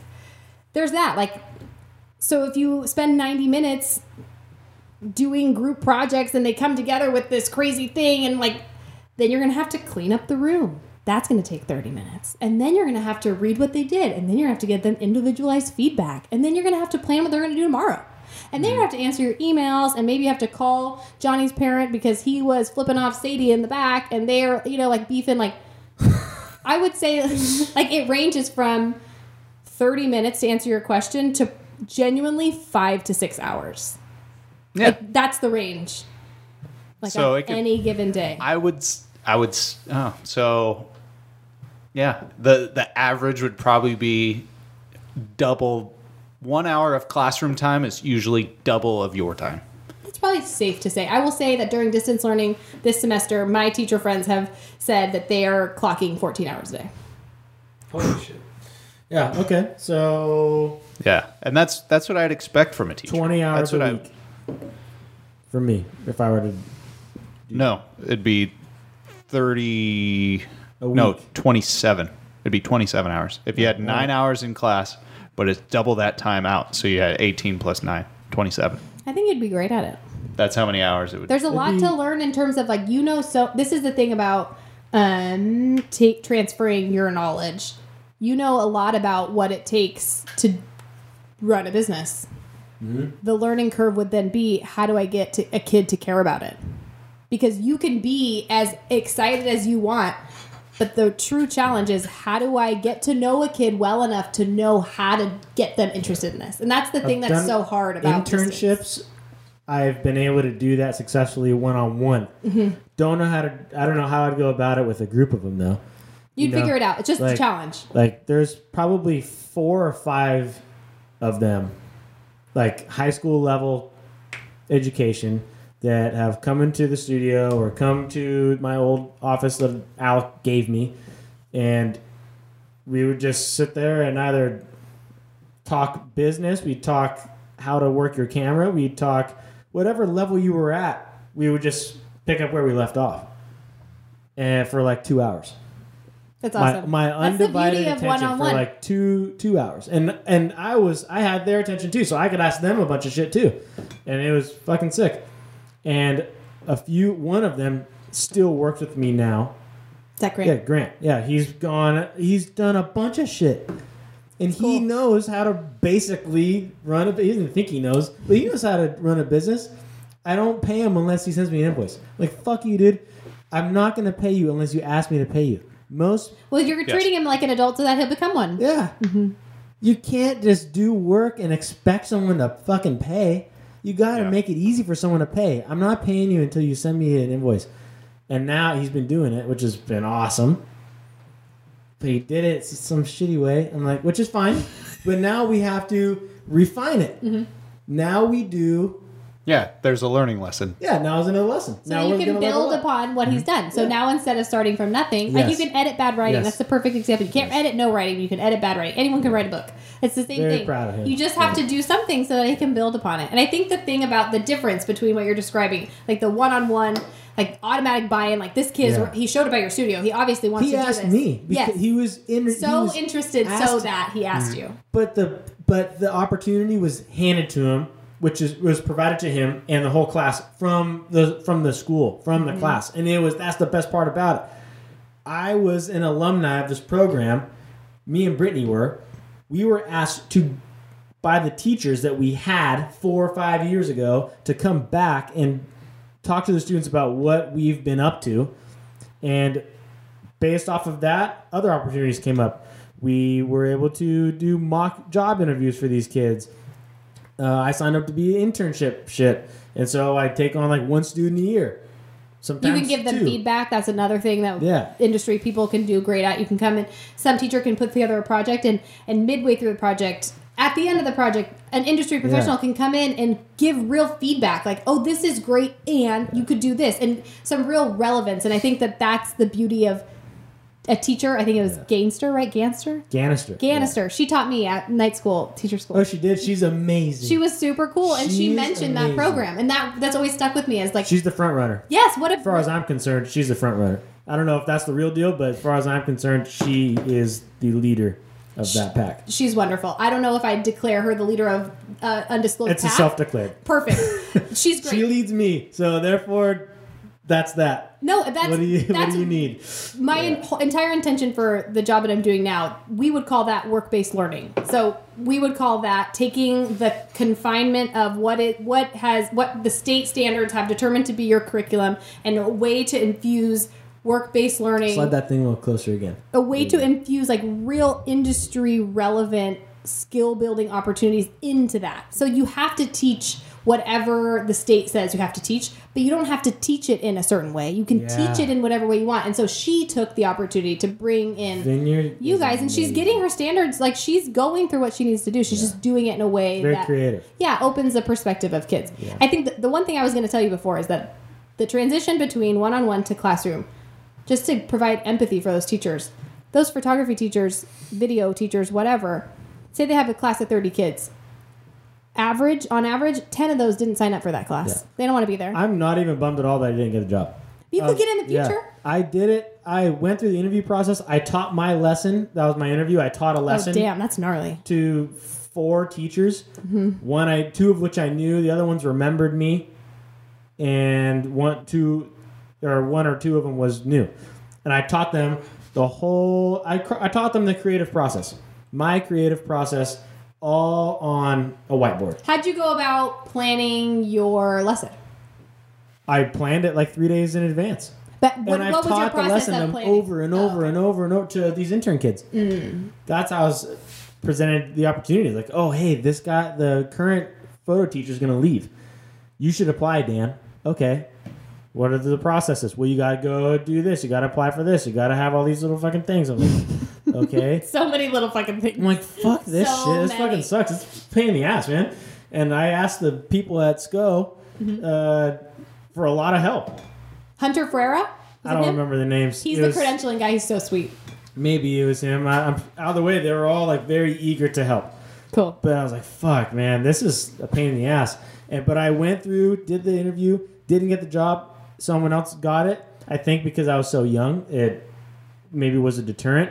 Because I know my lesson was sick. I know that I was going to do a great job at teaching. I knew I was going to be a great fit. That teacher, I he's no longer at the school. A year later, yeah. He- Bummer. he- I wonder if he had more more than a year for whatever reason. I wonder if he had he ever taught before. I'm just curious. No idea. No hmm. idea. I just know that he got and I didn't, and he's not there anymore after one year, which some I don't know why, but it just Happens a a, lot. There's a lot of turnover. I mean, obviously, Well, all fuck, the he could have had a crazy said. event happen in his life. I have no fucking idea. Right. But I was down to do it, and but I'm not bummed I didn't get it because honestly, the lessons that I can provide one on one here are better. Mm-hmm. They're more in depth. They're, they're the the benefit is even greater. I totally agree, and I think there's a way to make. I love that you mentioned that Grant got the opportunity handed to him. I think that that's I didn't mean it like that. No, no, it was provided for him. he you know, basically by class. showing up to class, he was rewarded with a, an opportunity by Yes. being in the room. Yes, by he was. showing Yes, up. uh huh. I think that is such an important element when we're talking about not just CTE classes, but just about He's like, in the back of the room. He's a fucking right. But but yeah, he's all leaning on his chair. How much money do you make? that kind of kid. And they're like, Awesome. ah, I love those you kinds of kids, honestly. And then, yeah, I love You the met him? I would pick on him every day of the week. You can't pick on. You can't get. that's Get not, fired. That's Can't not pick what on he them. said, but Can't pick on was them. When I say pick on him, I mean I'd call on them to do things every single time. Yeah, I would I'd say make it almost torturous to come to my class I knew we'd get along because they wouldn't want Yeah. to. They don't want to do anything. I knew we'd get along. No. So I'd make them do it. I'd love to see you try. The, I think it's a it's an interesting beast when, um, especially coming back to your old high school. I went back to my old high school. You went back to like you going to Pioneer, like just walking into that room, like it just does something to you. I don't know. There's something about being with teenagers that it's like a very humbling experience. Yeah. Oh yeah. They care about them looking cool at all costs. So your feelings are like at the bottom of Yeah. the totem pole. Like I don't give a shit. I wasn't ready you. for the class anyway. Yeah. Yeah. You, you gotta stay for on your toes around high school No. kids. I'd rather Yeah, and truly just not care here. about their feelings. That's like a Like big. not, not their feelings. Truly not care about their attitude. Uh, Not own their attitude. So for example, like Grant in the back, like this, right? Yeah. You could take that personally as like, oh, they don't respect me or they don't like it's not about me. I always knew that. Any of their behaviors, it is not about me. And like, Yeah. let me tell you, there was a lot of behaviors. Like, I didn't take it personal at all. Yeah. right? Because why would you? But a you just got to be like do. writing on the board and then ask a question and then go, great, what do you think? Yeah. like every, at least twice a class. Yeah. This- That's funny that your memory. That's of what I would school do. I love that, that If that you stuff, writing on the board and then asking, like that's because because of the world we're living in. Like Can you that's not, do that right now? I mean, well, no, you not really. Like Why can literally. you not do that right now? What do you mean? Like why can you Is not? that not a? Is that not allowed? it's not best practices. You could do whatever. You could do that. Teachers do that. They lecture. We'd call that like stand and deliver. Like you'd lecture. So you'd have something to say. You'd have like your visual way of of showing Yeah. it, and then you'd call on people. It's like a very old school way of getting your message across, and that's what we were taught. That's how we were taught. if you know the fucking subject and you know the dates and the facts and all the shit, fuck Just yeah, I'm paying, doing that. paying attention. I, Yeah. yeah. It's, it's one of those things I, I'm shaking my head for the audience. I Well, came, some things you need to. I'm, I'm like, yes, I have. some- Yes, I'm like formed and morphed from STEM shit. So it's all just science based. You just got to sit there and listen and understand what you're being told. yeah. So and then and then you have to practice what you're being told, and then you have to come in and keep doing it. Yeah. And so that's like my perspective of if somebody's not caring in my class, Yes. I would I would make them When you care because noticed it, you because go, what is you. it what is it going to do to for me sure. writing on the board or Like, out of the a fucking blue asking that person a question. They're going to start getting because they're so uh, sensitive about their egos in high school. They're going to get so bummed out that they're being embarrassed because they don't know. Yep. There's nothing more embarrassing than not knowing the answer. And so if you get called upon and you look like a jackass without without the teacher even like bullying you, just mm-hmm. twice a day because they everybody is perceptive. All the kids are perceptive to who that kid is in the back of the class, acting like he's cool. But you're not that cool when you don't, Don't know what the fuck is yeah, going on. When everyone's on the same page and you're not because Yeah. you're goofing off. You and your friends. And and so if you if you bring them to the forefront, oh, you think you're cool, you want to be center of attention with but I'm going to make you center of attention. Yeah. I will just say I am the center of attention. I You're- love you're- I love that that's what you think would happen. Yeah. Like it, it's not I- what happens. Like they don't like Not that we there's think what happened. This is something that I want to that's exactly how our high school experience went. Like that's exactly how it went, right? Like you were only listening so much so that if they called on you, you didn't. Yeah. Like that was like my one of my ears was probably open the whole time, just like for that. Like so I didn't have to like be an idiot in front of Bradley, you know. That is exactly how our experience went. As I a feel teacher, pretty damn good and prepared. but you said before you didn't, like, and I didn't. No, no, no. Uh, What's it like in my life? Not to teach. Oh, right. yes, because of those human things of like Yeah. being aware that you are Yeah. you and like what you do, like you get responses from people like that human shit. But in terms of like learning the content, so what I would do if I had to get something like the creative process across, my approach is always how do I hook them? So instead of starting off the class like we normally would, I would do something that would make them think like what's going to happen next. Like there's some sort of create it's super creative to be a teacher and to lesson plan. That's why I think you'd be so good at it. Is that there has to be this one thing that you give them or you say or like you play this one song. It's a great example. So they walk in and I just hit play and some random song that I know the meaning, but they don't just plays. And I just stare at them and smile. And that's like out of the blue, right? So then they're like, What are you doing today? and I'm like, What do you think we're doing today? and they're like, I don't know, like like there has to be like, like a puppy. yeah, they have to want it. Like they have to Arnold. ask you like, what's next, or else you're just talking for you. Like or else.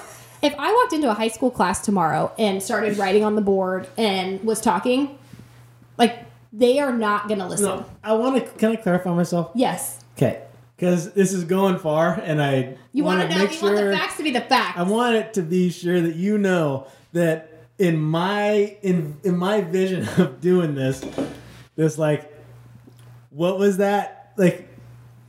Catching someone red-handed for not for goofing off.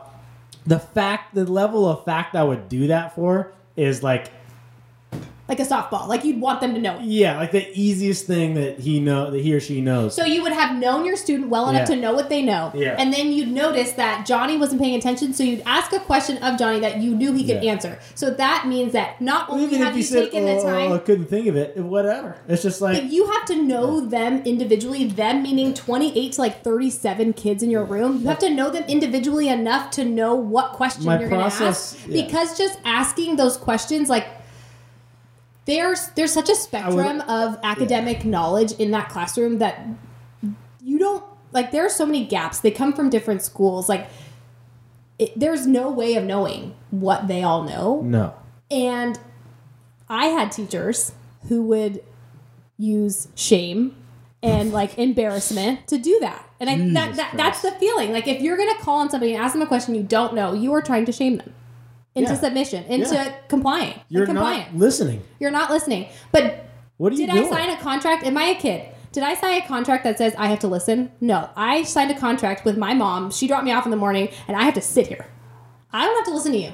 Like I, that's the change. Like the kids. Okay. Like then I they, just get it. I get that by probably like my third time doing it, and Mm-hmm. be like, okay, mm, fuck you then.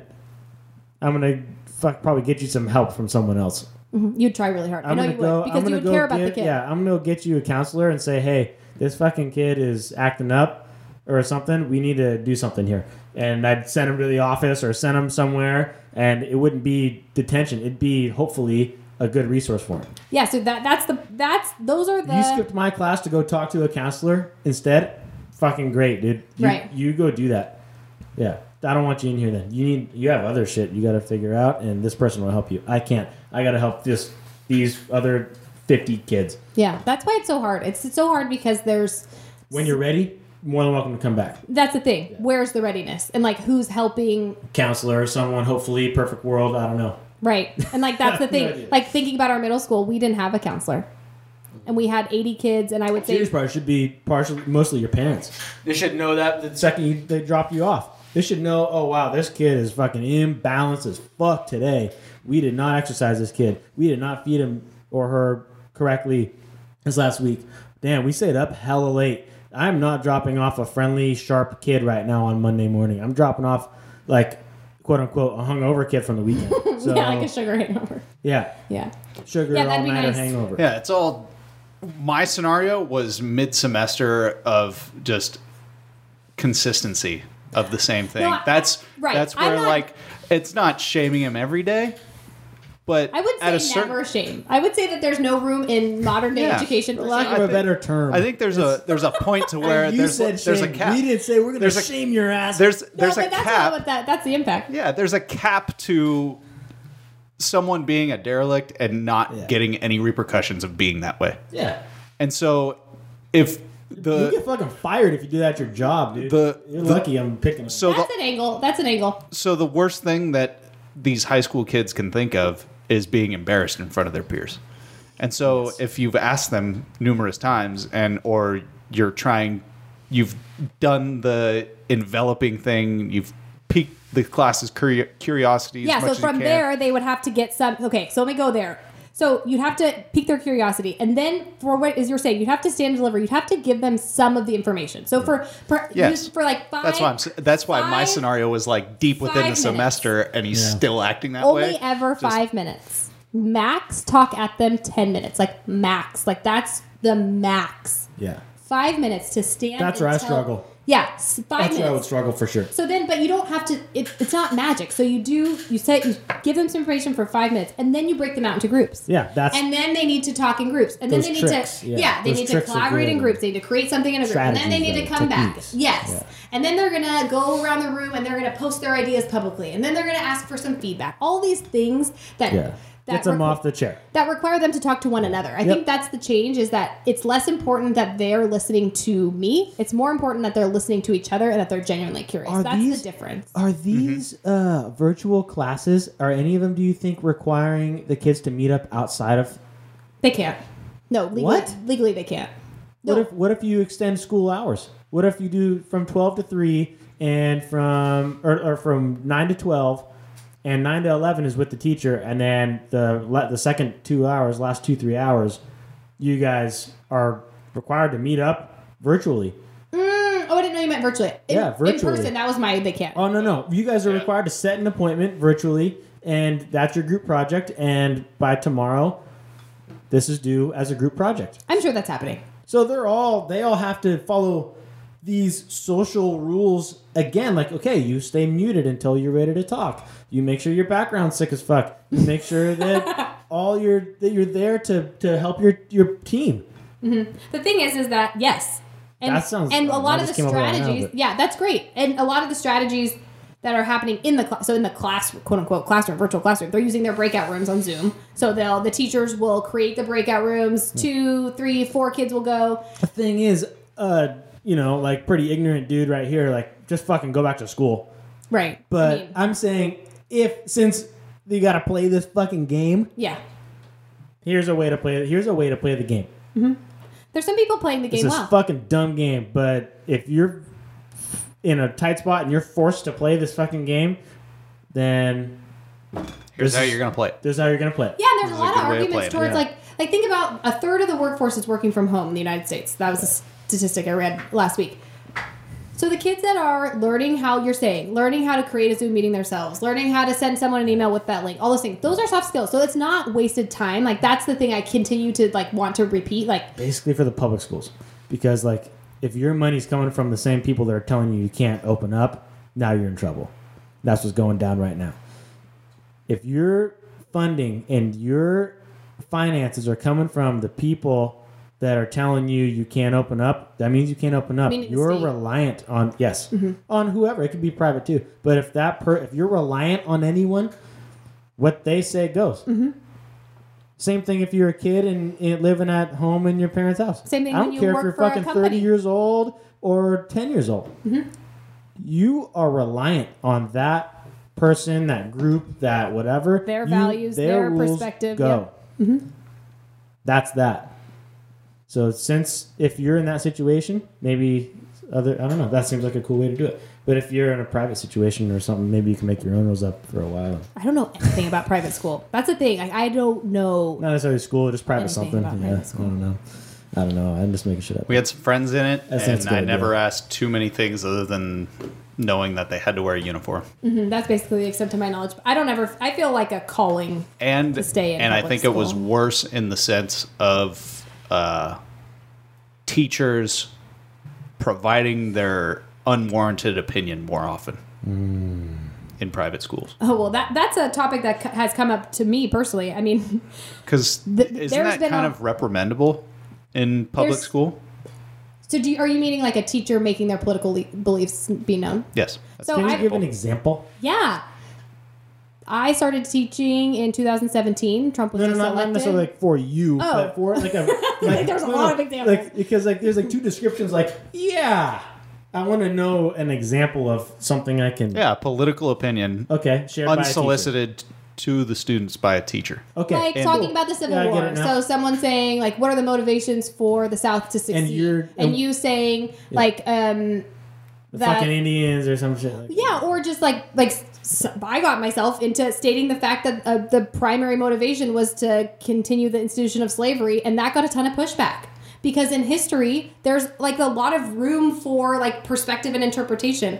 I also like not even this is a totally different example. Were they kind of ignoring the fact that that was the primary reason for Well, the why are we making a whole group of people just out to be racists? My family they they really align with the values of the Confederate flag. Why can't I wear it to class? Because maybe you're a fucking racist. I don't know. but you can't say No, that. I'm just kidding. Uh, I actually, to this day, I'm gonna regret the shit out of this, but I actually my my dental retainer is one of the last formed Confederate flag dental retainers. the reason being is because I was taught when I was taught this, it was it was just a band of rebels telling the the national government or the federal government to get fucked and telling them no we're not going to adhere to your laws because we have our own ways of living down here. That's what i was told. I don't wear that retainer. I'm not too happy that i have it to be honest. Um, i thought it was just a sign of rebelism and that's the way it was but I think that's most in- people but- have that story but- with the flag. I think most people in our generation would say that exact same thing. Right? but but historically right, the reason we they were whitewashed re- history. the reason they're rebelling is so they can keep the fucking slaves. Mm-hmm. End of story. Because think about it economically. Think about it. Like Yeah. that's the only reason why. Yeah. Yeah. Yeah. So anyway, so that just an example, but the other the to back to your question of like yeah, Mr. fucking skinhead here. The fucking rebel flag. Can, Rebel flag toting Confederate in your flag mouth, wearing you know? Yeah. fucker over here. what's in your mouth be your business. I, yes. yeah. Hashtag me too. well, I don't know about that. Can't, I can't get bored with that one. back to what I was. I don't saying. even know what we're. I do. Tom asked if it is like um, reprimandable to make your political opinions known to your students. Yes, this is why I needed the example because this is what the gray area. What we just did was in my gray area. Okay, now here we are. Yep. Can you, re- So, can you say uh, that again, so- Tom? If So Tom asked if it is like quote against the rules, quote unquote, like against the rules to say to make your political like ideology opinion known, yeah, known. and share it un- when they're unwill- unwillingly. So Without the, consent. The technical answer to your question is if you look through my teacher contract, which binds me to what my job, there just not language in there that says no, you need to stay apolitical. That's not. So it's been like a, a cultural norm amongst educators from like this is my knowledge. Like if there's something I'm missing, sorry. It's been my understanding that in the past there's been the cultural understanding that that's unacceptable that that should stay between parents and children and that that's not appropriate for a teacher to share and there's so many logical reasons Unless for solicited. that no that like in the past like that was the thinking like that was just a cold hard no no. Like that would be like teachers would be scared to say that. They would be feared of the repercussions. So that was just not happening. I start like i said i chose to become a teacher in 2016 and became a teacher in 2017 like think about the political climate and how it changed then. I toed that line every day because it felt like no longer there was a clear way to separate politics with culture and pop culture. And it felt like hmm. me standing before these seventh and eighth graders trying to bullshit them around not answering a question. All that does is make them think that I'm a bullshitter. Like they don't trust me. Like they're like, what has she got to hide? And the other, like the opposite of that, I'm like, a lot of people look at me and assume that they know exactly what I think because of the way I look. Because they think like young millennial Latina must be this, like must be super liberal, must be whatever. And there was a ton of assumptions. I had a parent of a boy who was a seventh grader, and we were learning about medieval Japan. And it was during that time in Trump's presidency where like DACA was on the table DACA. the dreamers the Okay. immigrants that were brought over when they were like under the age of five and now Yeah. they're our Oh, age the- and like are we going to grant them citizenship or not? Like they're pretty american. Right. they don't know mexico. They don't know south america. They don't know those places. What are we going to do about them that conundrum. So that was that was happening in the news. But my history class was focused on medieval japan. I was probably like three months into being a teacher. Mm-hmm. And a dad called our principal and he said, You better tell that Latina teacher to stop talking about immigration to my kid. I don't need her influencing him. She needs to stick to the subject matter. At like 7 a.m. I roll out at like 7.15. Principal's like, um, can we talk? Like, okay. She's like, what do um she was this amazing like advocate for teachers. She's like, I got this call. It said this. Let's talk about it. and I was just like, start laughing. I'm like, I've been covering medieval Japan. Like whatever that guy is got going on is his own. He's assuming that I'm taking who I am and using my classroom as, as like a, whatever the soapbox, like as my way of like Fucking cult leader. yeah, infiltrating these like little Forestville kids. Like, of course, that's not what I was doing. And it didn't even come up. So, If that was the case, you'd have 20 phone calls. right, right, right. So that was how I began this, my own personal dance with what is and isn't kosher. And I think I really just went with my gut. And I mean, I don't, I really did just go with my gut. Like, what do I feel to be true and right? And that's what I said. And like that, and that's what I would say to kids. And do, I've had three years of students. I don't know how many kids that is now, probably like three or 400. If you asked each of them, like, what are Miss Ochoa's political views, they'd say, oh, she's probably, she's pretty liberal, but she's like moderate. Like, they have a general understanding. Mm-hmm. Well, how But can they that's- not? They're humans and you're human. Because- and they communicate yes. with you every fucking day. How could you not pick up on that? And anytime, yes, anytime I felt matter? myself speaking on behalf of an ideology, I would always acknowledge what I was doing and acknowledge what the other side would I think you about what, what I was saying. Right? Yeah, for sure. But that isn't common.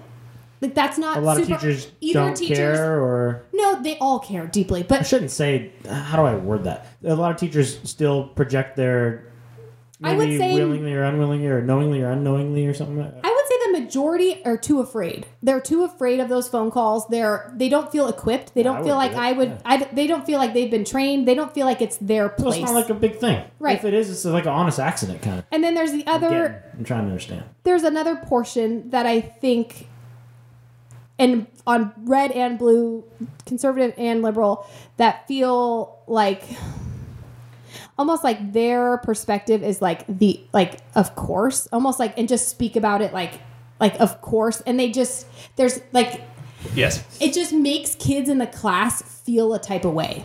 And I know that I didn't do that because those kids would come to my room and say, Hey, this made me feel a type of way. I appreciate when you bring the Second Amendment up, for example, in your Gov Econ class. You talk about both sides of the issue. You talk about what does the letter of the law say? What do gun supporters say? What do gun reform activists say? I feel like I did a really good job with that specifically. And the only reason I did was because I live with someone that doesn't align always with me 100%. Like Brad and I have such rich debates on like ideology. Mm-hmm.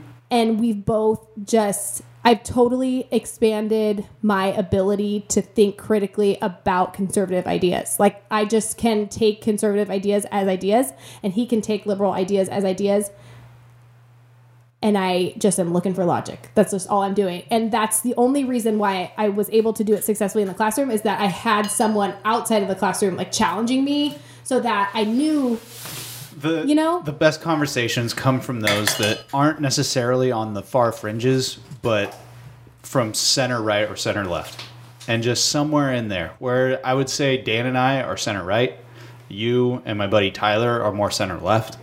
The one person that I've met that is probably pure center is my buddy James. He has like, a libertarian. Uh, Because I kind of flirt with Yes. the idea of calling myself Yeah. a libertarian I- light. I mean, that's what I'm. That's what I vote as is libertarian, uh, just because it makes the most sense, and to me, it makes the most sense. Uh, but James is a libertarian with a sprinkle of socialism, and so he, that's the guy that I find Wow, I'd love to meet him. as close to the middle as I can think of. Interesting. Whereas you got like Tony, who was like far, far conservative, and then I don't know who I would put far left that I know. I have a few oh, friends I could loan you. Caitlin Summer. She would be the first person I would think Shout far out Caitlin. left. I love you, Caitlin, my Yeah. Gilmore girl. Wow. I'm sorry. Sorry for low down on, No, on I your think I mean name, Caitlin but proudly shares things online. I don't think Yeah. she's like hiding from that identity, and I think there's a lot of people that. And I just want to say, like, Whether in- it is hers or not, it's not. It's hers to say whose it is, but yeah. yeah. yeah, I think that both like extremism is not something I'm ever interested in. Like Yeah. like like Green New Deal people. Like I don't want necessarily my whole government to be like in that agenda, but I'm really glad that there's people out there thinking about those kinds of ideas. And Yes. I'm sure that there's other people in the conservative space that think about things that I also can get behind. Like I really appreciate having a second amendment right. And I appreciate that there's conservative people out there thinking about ways to protect that right. it all Like, comes down you know, like to- I'm interested in people thinking. Yeah. I just wrote, a, Yes. the, wrote the note that I wrote is like, just read the Constitution. Like, when's the, la- when's the last time you read it? Probably high school, if at all. And I mean, did your there is teacher what break it up? twenty Did- some odd amendments. yeah, did your teacher read say, through. here, Yeah, read that? you vote based off or did that. they make it engaging? Yeah, did they break right. it up? Did they add color and context? Whose idea? Where did this come from? like I this wanna- idea. I made a note for me to read it again, and then that way, you know, just you read that once a year or once of once every five years. Fuck it. Once an election, maybe. Once an election, That's even nice. better. That's, that's Let's all commit to that. read it once an election. That's a good pact. Yeah, That's a good pact. read it once an election, Okay, and I'm down. yeah, I'm down. I'm gonna read it as soon as I hopefully read that, and I'll set up a day to or like a time to do it because it's gonna take some time. That's for damn sure. Yeah, and anyone's easy for me to do it. interpretation is through their own lens. Like, I think that's why it's so important. It's like And a that's how primary you vote. source You don't vote off of other shit, you or maybe you do, but you vote just with that in mind. Mm-hmm. It's just there on the back burner. It's just there. You just read that. Okay, now we Yeah. think about this a little different from this perspective. And on that subject, I am about. I am on board for reformation Say more. of some of the amendments of the Constitution. Like which ones?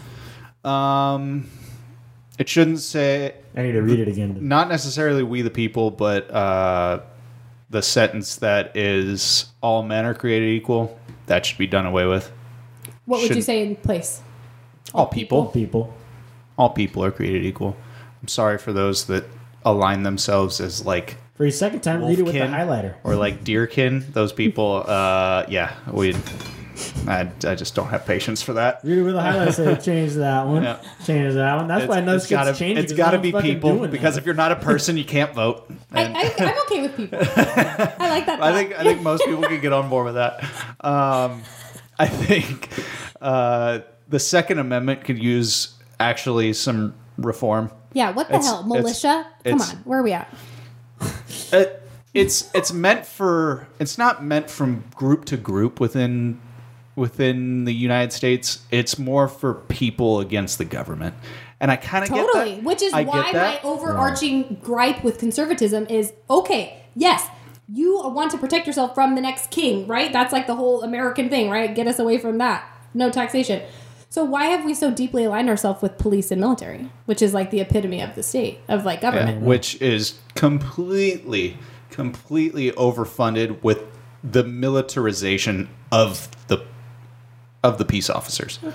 There's there's so much money going to SWAT and that stuff, which I think now they're pretty well equipped for what they need to do. I mean, they look as- really scary, but I don't know enough about their budget 'Cause to have it- an opinion. Because how it should go is there should be the the beat cops, there should be the sheriffs, there should be the highway patrol. All that's great. They should be carrying ARs. They should be carrying shotguns. With, Like they do in Europe and, and other places in the world. yeah, just just how they are with the SWAT that they're set up to do, but maybe just one or two tactical units. So because how many times I don't personally know, maybe I'm just talking out of my ass and off feelings here, but there can't be that many situations in a day that is asking for a group of SWAT to go do something. Again, I with- wouldn't know, but yeah, it sounds about right. I I just I don't hear about it enough. I'm sure it would be on the news every fucking day if the SWAT tank was no, being. we got the de- Rona on the news. Yeah. Rona Nation. Yeah, I guess so. But those that's how the local law enforcement should be armed. But then that's why we have the National Guard is they're the ones that should be having all of the fucking nonsensical things that they do. But do you see what I'm saying though? Like, do you see where, like, the I totally am with you with the Second Amendment, like protection against Yes. police and the government. I'm with you. That makes a lot of sense to me. I would Yeah. feel uncomfortable living in a house without a way to protect myself. 100%. 100%. I'm with you there. What about the part of conservatism aligning itself so deeply, or is that Trumpism, so deeply with police and military? Because if that's truly the spirit of like leave me be, right? Like, don't come in here. Why have we made like why have we linked arms? Yeah, I, I can see the the conundrum where it's kind of a That has nothing to do with oxymoron. You don't think so? I thought Trump sort of um, like made his base like included. It's police been that and way for years. Has it? I haven't been paying as deep as attention. Oh, yeah. Pre No, I to I, s- I see what you mean where the the Second Amendment is closely aligned with Law police, enforcement, retired law but enforcement. who governs Oh. the law enforcement? I hadn't thought of that.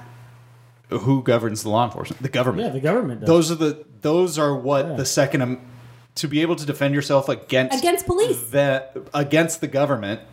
is an I- alliance with them because you don't want to defend yourself, and so you form an alliance with them. Oh, That's like a what I social do. contract. Like you sign away some of your freedom so that the police can come and Yeah. Well, then that- something but that, that you're doesn't down align for, with the like Second Amendment. Okay, so like for me, okay, um, I'm not a cop, but I have a lot of cop friends, Mm-hmm. and I respect.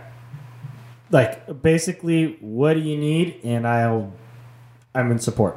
Like I'm gonna because of their courage in being just a police because officer. I I I don't know how to really it'd probably take me an hour to list it out, but I feel like I uh, I support them. Mm-hmm. And As we all should. yeah, as people it's been that way since I was a kid. That a lot of cops I've been around, I actually don't know. I can't think of one cop that I've been around that is more left than right. they haven't shown their cards to you. Well, no, they're just seeing more right than left. Hmm. And it's Oh, I see what you're it's a common, yeah, it's just a common trend. It's like two of the same. Yeah. It just has been two of the same since I was a little kid. Why do you think that is though? And then, so I'm down to like the I don't know, I don't know why. It's know why. But I it's know why I because support it. your relationship makes cops people. You know cops as the people. I do. They're and, my friends. And how Yeah, and well, how if they were that. directed from the government to do something, they would say, "No, fuck that. I We're not going to do that." Yeah, I know them as And them. and so Would they What- though? the cops that we know, yeah, they would. Also, I just they'd be say like, that "No, much no, love no, and respect to police. Much love and respect to police. Yeah. I don't say this as a criticism to them personally. Yeah. I, and I'm not even here to like think- shit on police at all. I, I, don't would feel that at all. right. Like Yeah. I just have not a genuine question around Yeah, that. playing devil's advocate. yeah. Yeah, because the idea of cops is they are a directive of the government, but when you meet the cops and you meet them outside of their badge and you hang out with them, they may be a little uptight just because of oh, their work week, but for the most part, that they have the understanding of the Constitution is the way it is, and people have freedoms, and you either infringe. The only reason you're having an interaction with a cop is because you've infringed on somebody else's freedoms. That's where I disagree. I think But the that there's question- there's a lot of systemic stuff, and uh, we probably I would like prefer that we I don't, don't know. go into all yeah, this. I don't know that stuff. but I just think I I the don't. The question was why do they align with conservative? Why why do you think that the alliance between cops and law enforcement and conservative feels are the are a thing? Mm-hmm. That was the question. Yeah, yeah, it is the question, and I don't know. and I don't, I don't think anyone knows really, know. and I think that's why it continues. To I don't even of know if it's real. That's just my reality. That's just my reality.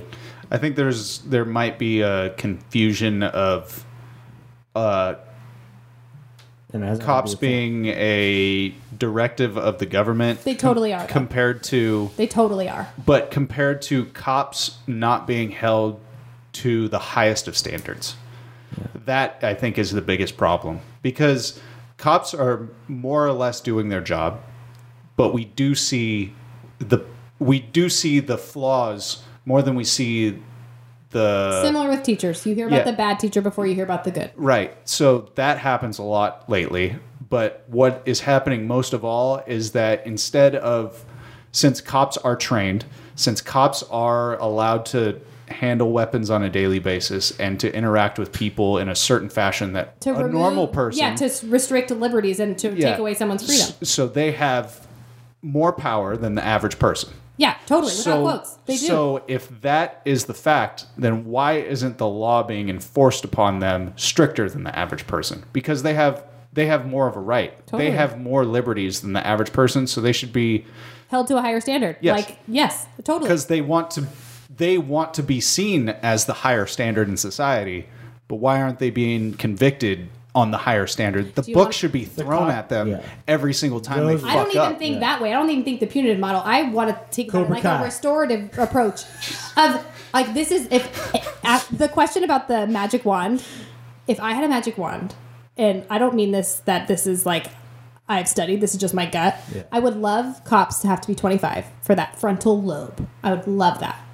I would love cops to have been through at least an AA. I would like them to at least have an AA from the junior college. It could be free. I would love to pay for it for them. Yeah. And I'd love them to have regular, weekly, monthly anti bias training because I don't think that it's fair to them to wait until they've taken someone's life or gotten themselves To learn the lesson. Yeah, because they're just Learning people too. Like they're just our friends, right? They're just people. Fuck, they're just trying to make a living. Like I think that they need to be given a few more.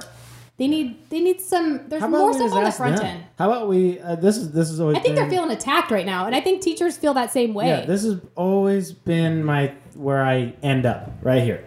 It whenever I think about the shit, like I first started, like we just started. Whenever I think about this shit, I always end up here. Yeah. When's the last time you asked a solid cop that you love what they feel they need to be even better? When's the last time you asked uh, you asked a solid teacher what do you even what, what would like be super sick right now if you guys had and ask like 10 of them and they'll tell you what they need you ask someone man what do you need? And if they don't tell you what they need maybe they don't need anything. And maybe you ask someone else what do you feel like you need to do a better job? Oh man i fucking how many of them say oh dude i fucking wish i had a better ar-15 i wish i had a, a bigger clip for my ar-15 probably not one. Yeah, I'd be so curious what the answer would maybe be. a, a fucking bottle of water every hour. uh, you don't know what you'd get because I don't think it's ever really been asked. And I think that that'd be a good place to start. Mm-hmm. Totally. Is, man, well, what do you need? Instead of me saying, oh, I think you need that.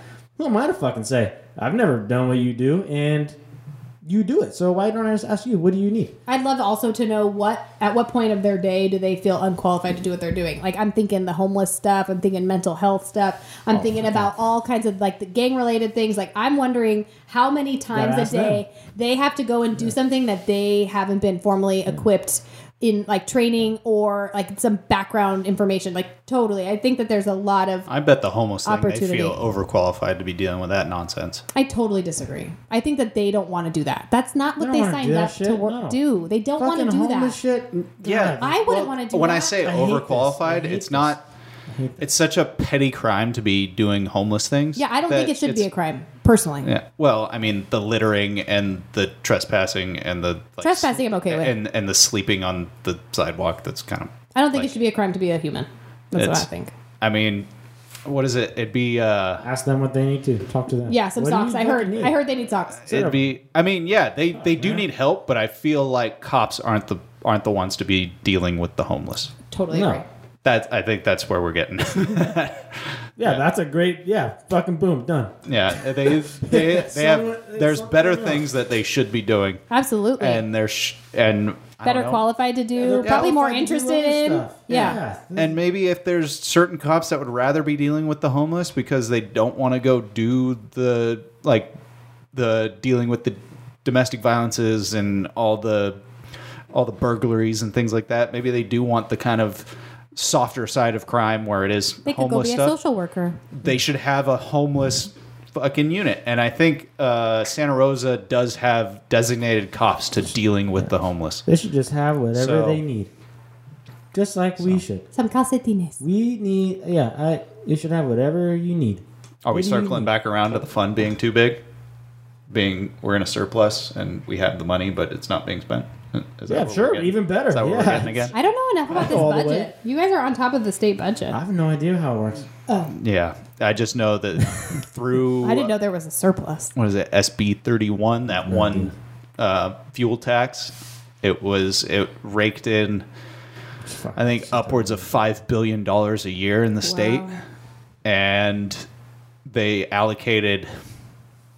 Yeah, so it was five billion. They allocated ten million per county for the roads What because call that's what they. I think it was SB thirty one. and it Are you on it increased it increased gas tax by ten percent and diesel tax by twenty or sorry ten cents and diesel tax diesel cost by twenty cents a gallon. SB Thirty one. thirty one. What Gas 30 tax. Yeah, I'm gonna try that. Yeah, try it.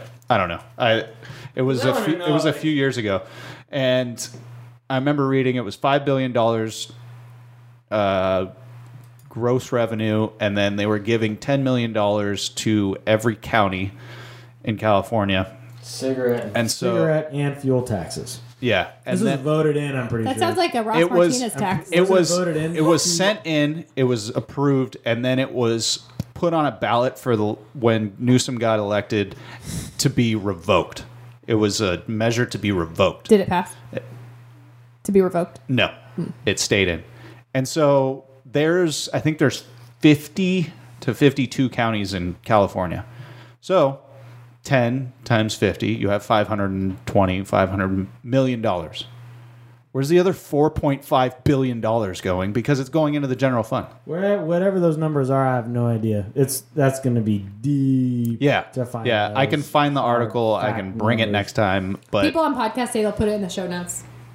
Oh, I will do that. I will happily do that. We have to make a note, yeah. and I will find the article, and I will I will do I that listen to because so many podcasts. This is actually a Yeah. very I wanna- crazy Yeah, experience. for me. because listen to so many. because that was something that was put out in 2018, I want to see Eight- all the 19? facts. Yeah, I want to 19, because that's when Newsom was going for election. So I talk about yeah, it, it was. bring it up. It is the dumbest thing, and it's such a minute thing that everybody just willingly does it.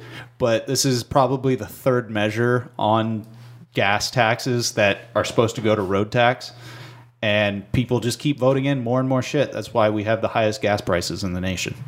I don't fucking. know. Yeah, there was a few on uh, my ballot this time for a quarter cent tax, and I will just be honest. In the past, I'm like quarter cent, who cares? But No, a quarter it- cent, a lot is a lot. It's a lot of money, man. It keeps it keeps stacking up. It does It's- stack up. It and, this- and and that's the thing. You got to vote with your like. You got to have a moral compass and have to decision making Which goes mechanism back- and just make a decision. it goes back to all right. So we've had that measure. A lot of the measures of was keeping the yeah, the existing things. existing things. See this? We're in the Fuck surplus. this. Look at this. Yeah. Fuck you. They yeah. have to make money. Fuck that Fuck nonsense. Again, that was a second one.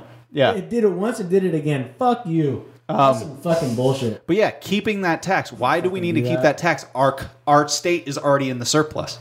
It doesn't make sense why California You're being not- such a rich like Silicon Valley's LA up here wine like it really doesn't make sense why we're so underfunded in, in these important Yeah. ways. It really doesn't make sense to me either. Literally between Windsor and Healdsburg is one of the worst stretches of 101. And most of Fulton Road is a giant piece of shit. Most of Piner Road is a giant piece of shit. Uh, Barnes Road just recently got redone, but that's going to flake away in about two years. gallon. Irwin used to be the worst. For gas. What is it? 50 cent over 50 cents 53 cents a gallon for gas almost 70 cents for diesel Oh, but keep that aviation fuel tax down because uh, all the bigwigs need to fly their private jets everywhere. oh, jet fuel tax right there, two cents. Yeah, yeah. Keep that shit down to a minimum, please, because there's only about fifty of us that do that shit, and we pollute more It's than the, than the average There you people. go. okay No Arizona, tax. good no tax okay whatever Yeah. Well, I mean, Arizona. Your brother moved it to Arizona. makes sense to, Yeah. to He, tax the he one that's- found out today that registration for vehicles is there is a there is a tax or a registration fee that's two dollars and thirty six cents per every hundred dollars that your car is valued at. So Madison's car is basically brand new. So it was she had to pay an extra four. I think her registration was like four hundred dollars Oh my god. for it being. for a Honda gonna say it Civic? Yeah, for a. Honda I Civic. it was two dollars. No, like two two dollars per hundred dollars Yeah. that your car is valued at. I want at. to pay out the ass of this fucking truck It's too hot in Arizona. Shout out to Arizona family. I love you. I wish I could do it. It's just too hot for me. Yeah, but Flagstaff right now is a solid like thirty degrees, 20, 20 low, I think. Yeah, isn't it the bougie thing to move to Scottsdale also? Yeah, Scottsdale and then Flagstaff if you're more of a country folk hippie. Mm. That's Yeah. those are my people. hell yeah Hey Danny. What's up? Is he going potty? yeah Should we take a potty break? you gotta go potty I could go potty. Go ahead. Okay. I'll go too. Or sometimes we just sit here and talk. it's just me and Tommy. Sometimes we just turn to that When and just someone has start to go to rattling the shit off. Like, I don't know, really anything. Okay. Do I need? I need a mask. No, you don't. No, there's no one here. Nah, you're in a business park, man. There's no one here. It's nighttime too. It's dark outside. Little do you know. Yeah. Pretty cool. We're pumped on uh, kicking this thing back up. During COVID, we had to do a just take a break, and we felt that was the right thing to do. And um, man, I'm just really pumped to to start getting some guests on again something that I hope that we implement or some kind of guest that I hope that we can get on here is more stuff for the outdoors, um, hunters, fishermen, maybe even like fishing guides, hunting guides, stuff like that. So if you guys know any awesome ones, if any of you are even listening to this shit, uh, if you know any awesome ones, then send us a message and kind of pass along a referral type thing. I think it'd be pretty sweet to get some uh, get some fishing guides in here. I have one in mind that me and my buddy Ben have fished with, and um, I've been trying to get him in here for a while. So I don't know. We'll see. I won't say his name, but hopefully he gets back in here or gets in here. Saul. Oh, Nicole went too. Yep. And I'm gonna go. Oh. I talked to the camera for Oh, nice. a while, so there you go. One of these days, I'm gonna get my shit together and have a good bladder, so I don't have to ever get up and not have any of these breaks. Oh man! But I was thinking about that goddamn road tax, and I'm gonna find it for you people.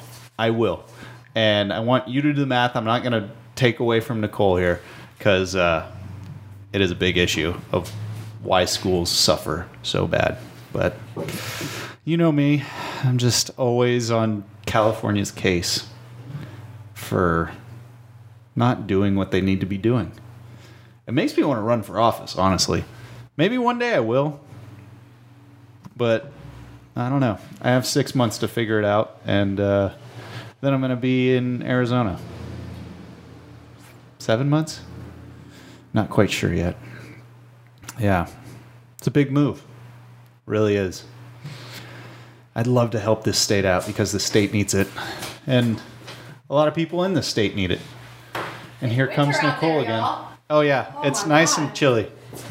Nice and chilly. I'm thinking about when it was 100 degrees and remembering how I was wishing for this. That's right. Enjoy it while it's here. Yeah, I didn't have AC for this fire season. Let me tell you what. What's wrong with you? They make window units. I had one.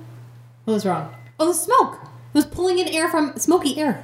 Oh, Yeah, it was like a hot box. I mean, not the fun kind. yeah. Uh, one of the reasons why I'm getting out of the state because nobody can fucking manage forestry around here. Yes, I mean, there's also I could just install AC. Of course, most most of yeah, most of the state is federal land. So yeah, over 50 percent. yeah. But What? What the hell? yeah, I don't know. I haven't I haven't dived deep enough to figure out Whose fault it is? who is actually funding to clear and grub the federal land because all the other states seem to be doing okay. Actually, And we there's were a driving, lot of federal land in other places. Totally, and yes, Like our Idaho. federal lands need attention. But we were driving through. We Brad and I road trip to Yellowstone, and we went through on our way back. We went through where do we go? Bozeman, Montana, up through Coeur d'Alene. We didn't get out; it was too snowy, and then down to Walla Walla Bend and back. So Hmm. we did that like loop. Fire everywhere. Forest fire everywhere. And we couldn't tell if it was like controlled burn like on purpose, but They there was are. definitely fire everywhere. More than It was likely. shocking. I just kept thinking, like, I thought only California got on fire. That actually, that is, I think that's what it falls upon, is that the state doesn't issue enough burn permits. Mm, oh yeah, The state is so worried about the Air. air quality and everything else. All right, that's great, but you just reversed about ten years of you yeah. I watching. think those the- sort of arguments are probably out the. I mean, anyone who's lived in the county for the last three years is like WTF. yeah, Like- the fucking air quality book. Our I've- environment, like the animals, would be better off if we could get this under control. So that knowing my year- luck, as soon as I move the fuck out of this state, the wildfires are going to cease to exist. They're all going to be done. Well, I hope so. Yeah. So bye. Yeah. That's going to be my fucking luck. This place is going to be nice again. Are you And going then- to Arizona? Is that where you're headed? Yeah. Yeah. And then that place just voted a blue senator I know. in and that gave me a little He says that happiness now. on the inside. and I swear to God, I, I have this like weird feeling that I'm gonna leave here and things It's gonna are be gonna perfect. And in two years, Newsom's gonna be out. We're gonna vote red. I, I, I don't know about that, No but gracias. maybe just somebody who's better. Hopefully, well, just somebody, somebody, that can follow their better. own rules, right? Somebody that can follow their. We just once you've Well, it's always once been you've broken that trust, once if you've broken that trust, there's no going back. How long do they have to to reign? Six. Ah. Six years. Pretty sure. So it's only a matter of time. Four. I was It's, six. it's just our voting, our four voting years Are- are opposite. Are two. We vote for governor on every summer Olympic. No, winter Olympic. Whoa. Yeah. Got it. Whereas, That's an easy way to remember. whereas Honestly, the no. presidential election is usually on the summer Olympics year. Hmm. Interessante. Hmm. You should run for governor. It, I've thought about it long, a long, long time. I thought about running for some form of, form of office. Well, locally, I do mean, that was what I. So last this, not this summer, but the summer before, I applied to work with Linda Hopkins. She's the fifth district supervisor, and I didn't get the job, and I was so devastated. But I just thought it was a cool opportunity, and I was not qualified, so of course I didn't get the job. But I just applied out of a whim, and I was so sad. But then a few weeks after the sadness, I was like, oh shit, like being in public office like that, like being a teacher already feels like a political statement. Like you're choosing to work in a public system, that's a pretty political statement.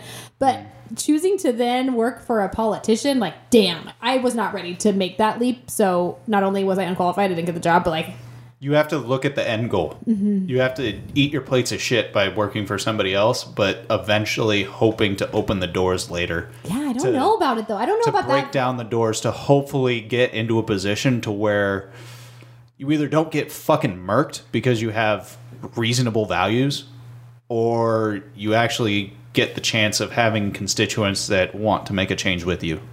Yeah. That's- I mean, that's the hope. That's my biggest fear is if I, I don't ever think that's where I'll be putting my energy in my life. I thought it was. I really did think that that's what I wanted to do, but I don't think so. if I ever got in office, my biggest fear was that I'd get fucking assassinated. Like the governor of Michigan. Real- Michigan, right? it's Realistic. Minnesota.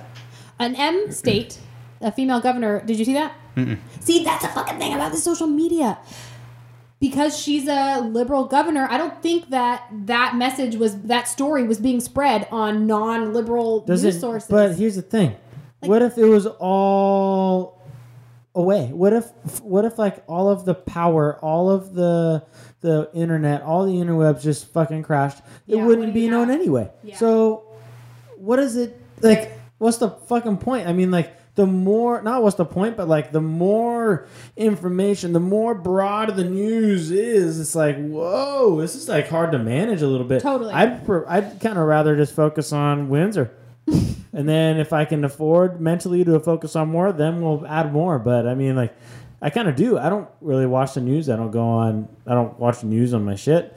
It's just like, fuck. What am I gonna fucking do?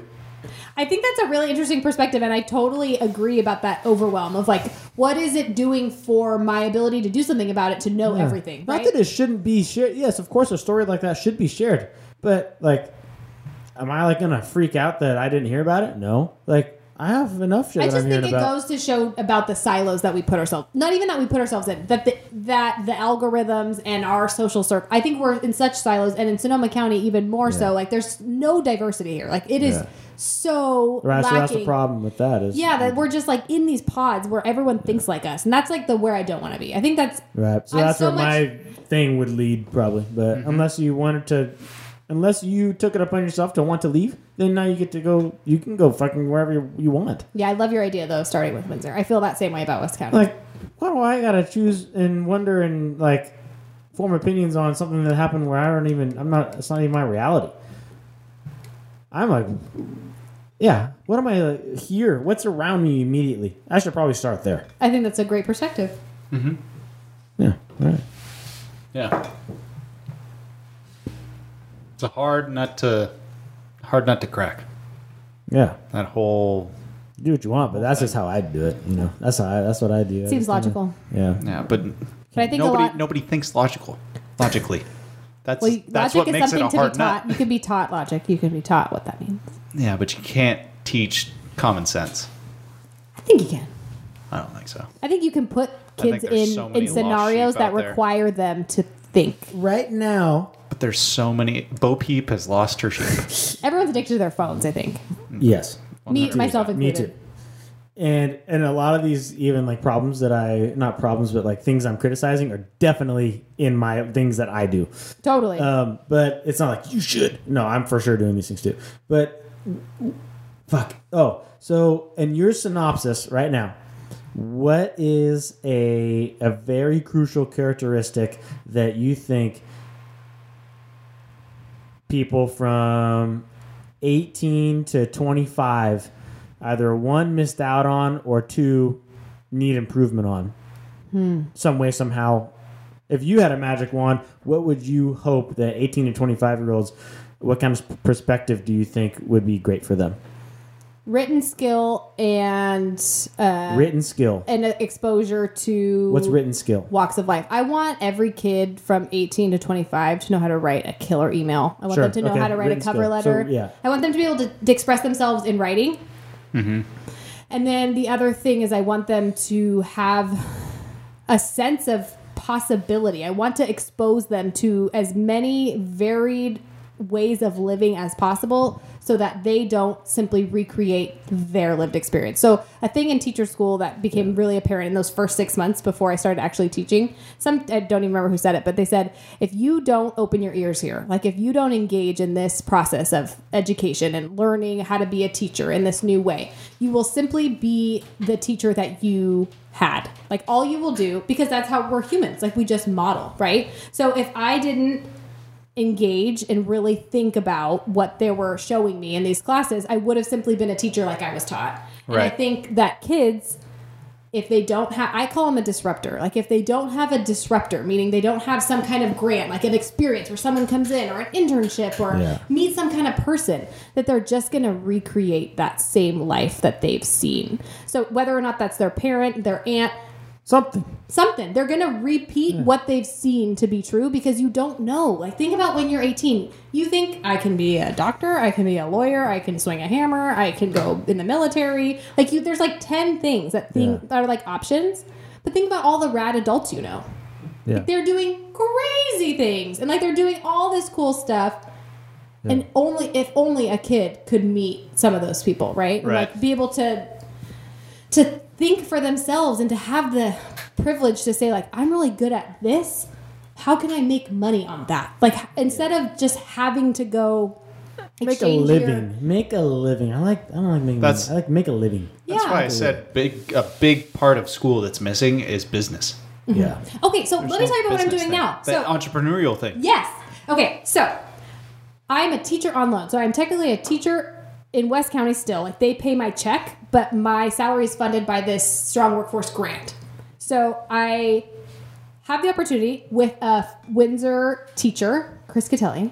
We are teachers dude i love that guy You know him? i've known him since i was like seven He's cool. yeah He's we're counterparts. So love we're him the same he's such an amazing such a cool dude very chill guy yes. and i know his girlfriend fiance wife something uh Monica. yeah i went to high school with her Cool. yeah I've never met her. chris Catelli, yeah he was played basketball with him cyo and all that stuff CYO throwback. excellent guy anyway Super cool. He is my he's doing exactly what I'm doing. He's coming from Windsor High School. And so our the three industries that this grant like has outcomes around are ag, business and entrepreneurship, and engineering manufacturing. So for two years, Chris and I have the opportunity to step out of the classroom and engage with teachers across the county and to talk with them about how we can infuse some of these industry specific skills into Awesome. their it's so Fucking cool. sick. It's so That's cool. great It's so cool. And the hurdles that we're coming across is just relationship building. Chris Catelli. What? did- What did he?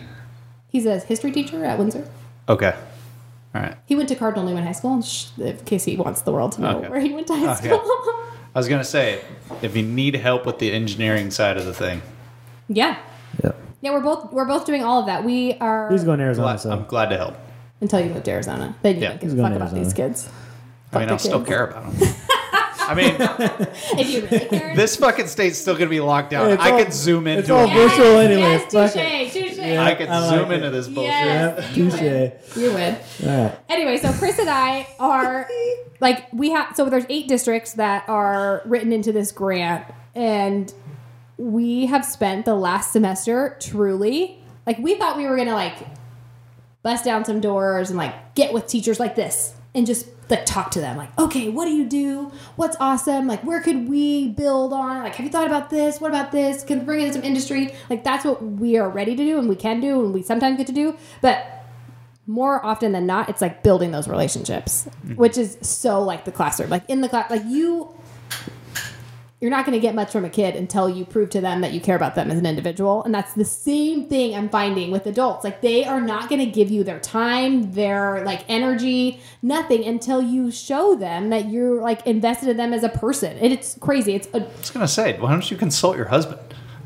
why? He doesn't know anything about education. No, he knows about relationships though. Mm-hmm. I would say that we talk a lot about the relationship building in our separate industries. Like that's a topic Yeah. in our house a lot. Absolutely. Also, along those lines, we talk a lot about like business ethics, m- management, and just like ideas on it all. Mm-hmm. How to manage, how to lead, how to form, build teams, and You know who you, Communication. you know who you mm-hmm. shouldn't talk to are my brothers. They are I'm not sure why I would consult them about education, but no, just relationship building. oh, They're also terrible at that. your brother is a realtor. Yeah. He he, he makes relationships off of being himself and that's it. Not necessarily caring about others. Uh, okay, yeah. He's just himself. cool. Actually, both my brothers. Yeah, you either like them or you yeah. you either love them or you hate them. Have you guys ever heard of human So- design? I've never heard of anyone hating either of them, really. But Me either. That's the beauty about that that mindset. I think. Yeah, because Really, it's like because the people that hate them get s- that get thrown into the dust so fast. yeah, it's, they don't matter. Well, and if Yeah. he doesn't care if someone hates him, then Yeah. they can So just go waste their own energy. But what you're trying to That, do is to actually involve yourself with oh, a I'm trying particular to person. win friends whether- and influence people. yeah, whether whether you like them or not, and whether they like you or not, you're trying to win them over. A hundred percent. Yeah, so that's a totally different game than what my brothers are trying, or what my brothers. That's do. a great point, and I do see now where you're saying about the Bradley thing, like tr- like actively trying to like. I think what Brad did really well in his business was that he like actively bumped up against the salesman thing. Like I think he went. Like he just actively did everything the opposite of a salesman, and that was like his tactic. Yeah. Mm-hmm. My tactic, I think, I mean, I haven't been that successful yet, it just started, but like I'm trying really hard to be like as human as possible with these people so that they like They know who you are. the walls. Yeah, 'cause They it's know the same you. thing. And the and funny thing about education is like you you even said it, you said SCOE the earlier. and The Sonoma County Office of Education is what you call SCOE, and it's this huge, not only huge building, but like this huge thing in the county, and that's where I'm. I go to the office two days a week, and they I'm a teacher on loan to the county, right? Mm-hmm. But if I show up in a Zoom and I say, "Hi, I'm Nicole. I'm from SCOE," all of my credibility is lost because it's like it's not safe anymore. It's- Well, you just introduced yourself as something else. You didn't introduce yourself as Nicole Ochoa. I didn't introduce my. I, You I introdu- put myself in a position of power by saying, "Hi, I'm Nicole from SCOE. Wilkinson. I'm coming." To, yeah, well, they don't know me as Wilkinson. Wilkinson. Get it right. Thanks, I appreciate that. Sorry. You're welcome. But They- like, you know what I mean? Like, you didn't say, uh, "Hi, my name's Dan Quinones." You know, "Hi, I'm Dan Quinones, employee of Pine." Like, okay, so you're already lower than what you just said you're a part of in some sort of hierarchy system. That's how I would read it. It's like, huh? Well, but first you're like Nicole. You're not Nicole. Let's go. Mm-hmm. Even if you're in an education thing, first you're Nicole. If they want to, Mm-hmm. That's know, where I'm really trying to Yeah. play on that. Like, I see what you mean. you know what I Yeah. mean? Is that making Yeah. sense? Yeah. Yeah. Okay. Like Because if, I'm Dan. Hey, what's up? My name's Dan. How are you? Hi, my name's Dan Quinones. I own Pine Photo and Video. How are you? Yeah, even the if- the own part is the statement. Is the thing that whether I'm Dan first. Yeah, but Yeah. what peop what the takeaway What the trigger could be. oh, owner. yeah. you Okay. are the owner. And then that's what they. of- yeah, I get it. Okay. so and like, that insinuates oh. that you have status or wealth or Right. like employees who work I'd beneath rather they learn that. Right. Hmm? I'd rather they Yeah, learn that. so They'll if you remember don't it say more if the they learn on owner- their own. That's a super Brad That's- perspective. That's That's what. It's a super Bradley perspective. He's so of like the Yeah, I'm under the radar. yeah, he doesn't want to tell anyone anything about him. He wants them to find out on their Yeah, I own. drive a Ford Ranger every day, like,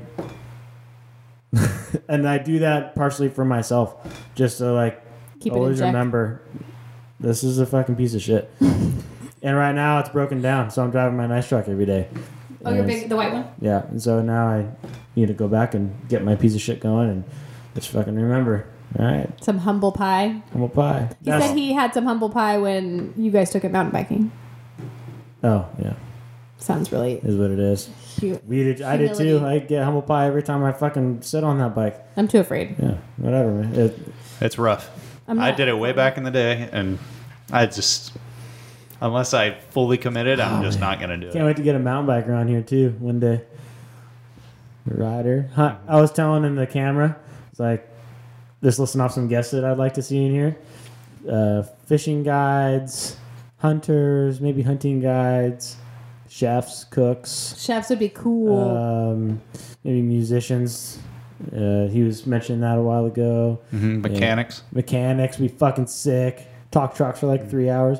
Be awesome. I have some. I have somebody in mind who lives in Coffey Park, and he's he's n- renowned around the nation. cool. Yeah. He's There's a teacher really at cool dude. Petaluma High School who teaches auto and welding, I believe, who was a mechanic on the Ferrari race team. Fuck. Nice. That's fucking He's cool. so cool. He's so cool. I'm So if you know be of friends. people too, like if you come across people out in your world in your network, you're like, damn, that would be fucking sick. It could be any industry. yeah, I'm coming across a lot of people. That's what I'm trying to do. Yeah. Yeah. Then hit us up or Cool. send us a message or just let us know or pick the brand. Maybe qualify them if you can. Like, hey, would you ever fucking talk on a podcast? I think a lot of people would. It's an honor to, for someone to want to come and listen to what you have to say. Yeah. And I think it's a growing medium. I think there's going to be more and more local podcasts. I hope so, at least. Yeah. I would We're- love to be able to tune into what's going on in the county. To your Yeah. point of like caring about local, rather than like listening to all these people that aren't in my community. I'd love to have high quality podcasts. Which- Yeah, I think if we ever got, I guess, uh, ran out of guests for a certain amount of time, like we did this last month, we probably should have been in here and researched some of the shit that was going on in the county just to throw it out there. Because that's a great idea. yeah, It just- the, su- the local I wonder what the district, who the district supervisor for Windsor is. Of course, we got to keep it either explicit or you got to go through and edit our language. So, Or just tell people what they're getting into. yeah, Yeah, the invitation says it raw all. news. The invitation says all of it. Mm-hmm. Did, Oh, did you? maybe. Re- I resent one. Mm-hmm. Yeah, it says it all. Maybe that would be the. Anyway, I'll, I'll get D on that one. Anyway, We're yeah, at like two hours and thirty minutes right now. Cool. Nicole, you've been an awesome guest. Thank you very much. Thanks You- for having me. You've enlightened us on so much of the school things, and I feel Oh, like we've so much only. more. Oh yeah, Layers. I, I want to know it all, and I want to have it recorded so people can go to the archive and Yep. learn it. And, well, good. Keep asking the questions. I'll keep answering them. Yeah. So keep keep up and uh, let us know if you get any information about where the funding is going and how it's being distributed. Why and don't how many I put admin? you in contact with the CBO? That's my new move. How can I delegate? So that- Delegate. God, I don't give a fuck about delegation. I delegate every day. I want you to do it. Nah. you don't got my time. Yeah. Alrighty. All right. Peace out. Peace out. Are you working on any blogs or anything or anything like that? No. No, All right. Cool. Next time. Maybe. Who knows? maybe I'm gonna make a website. This is always. All right. That's it. Yes. This is cliffhanger.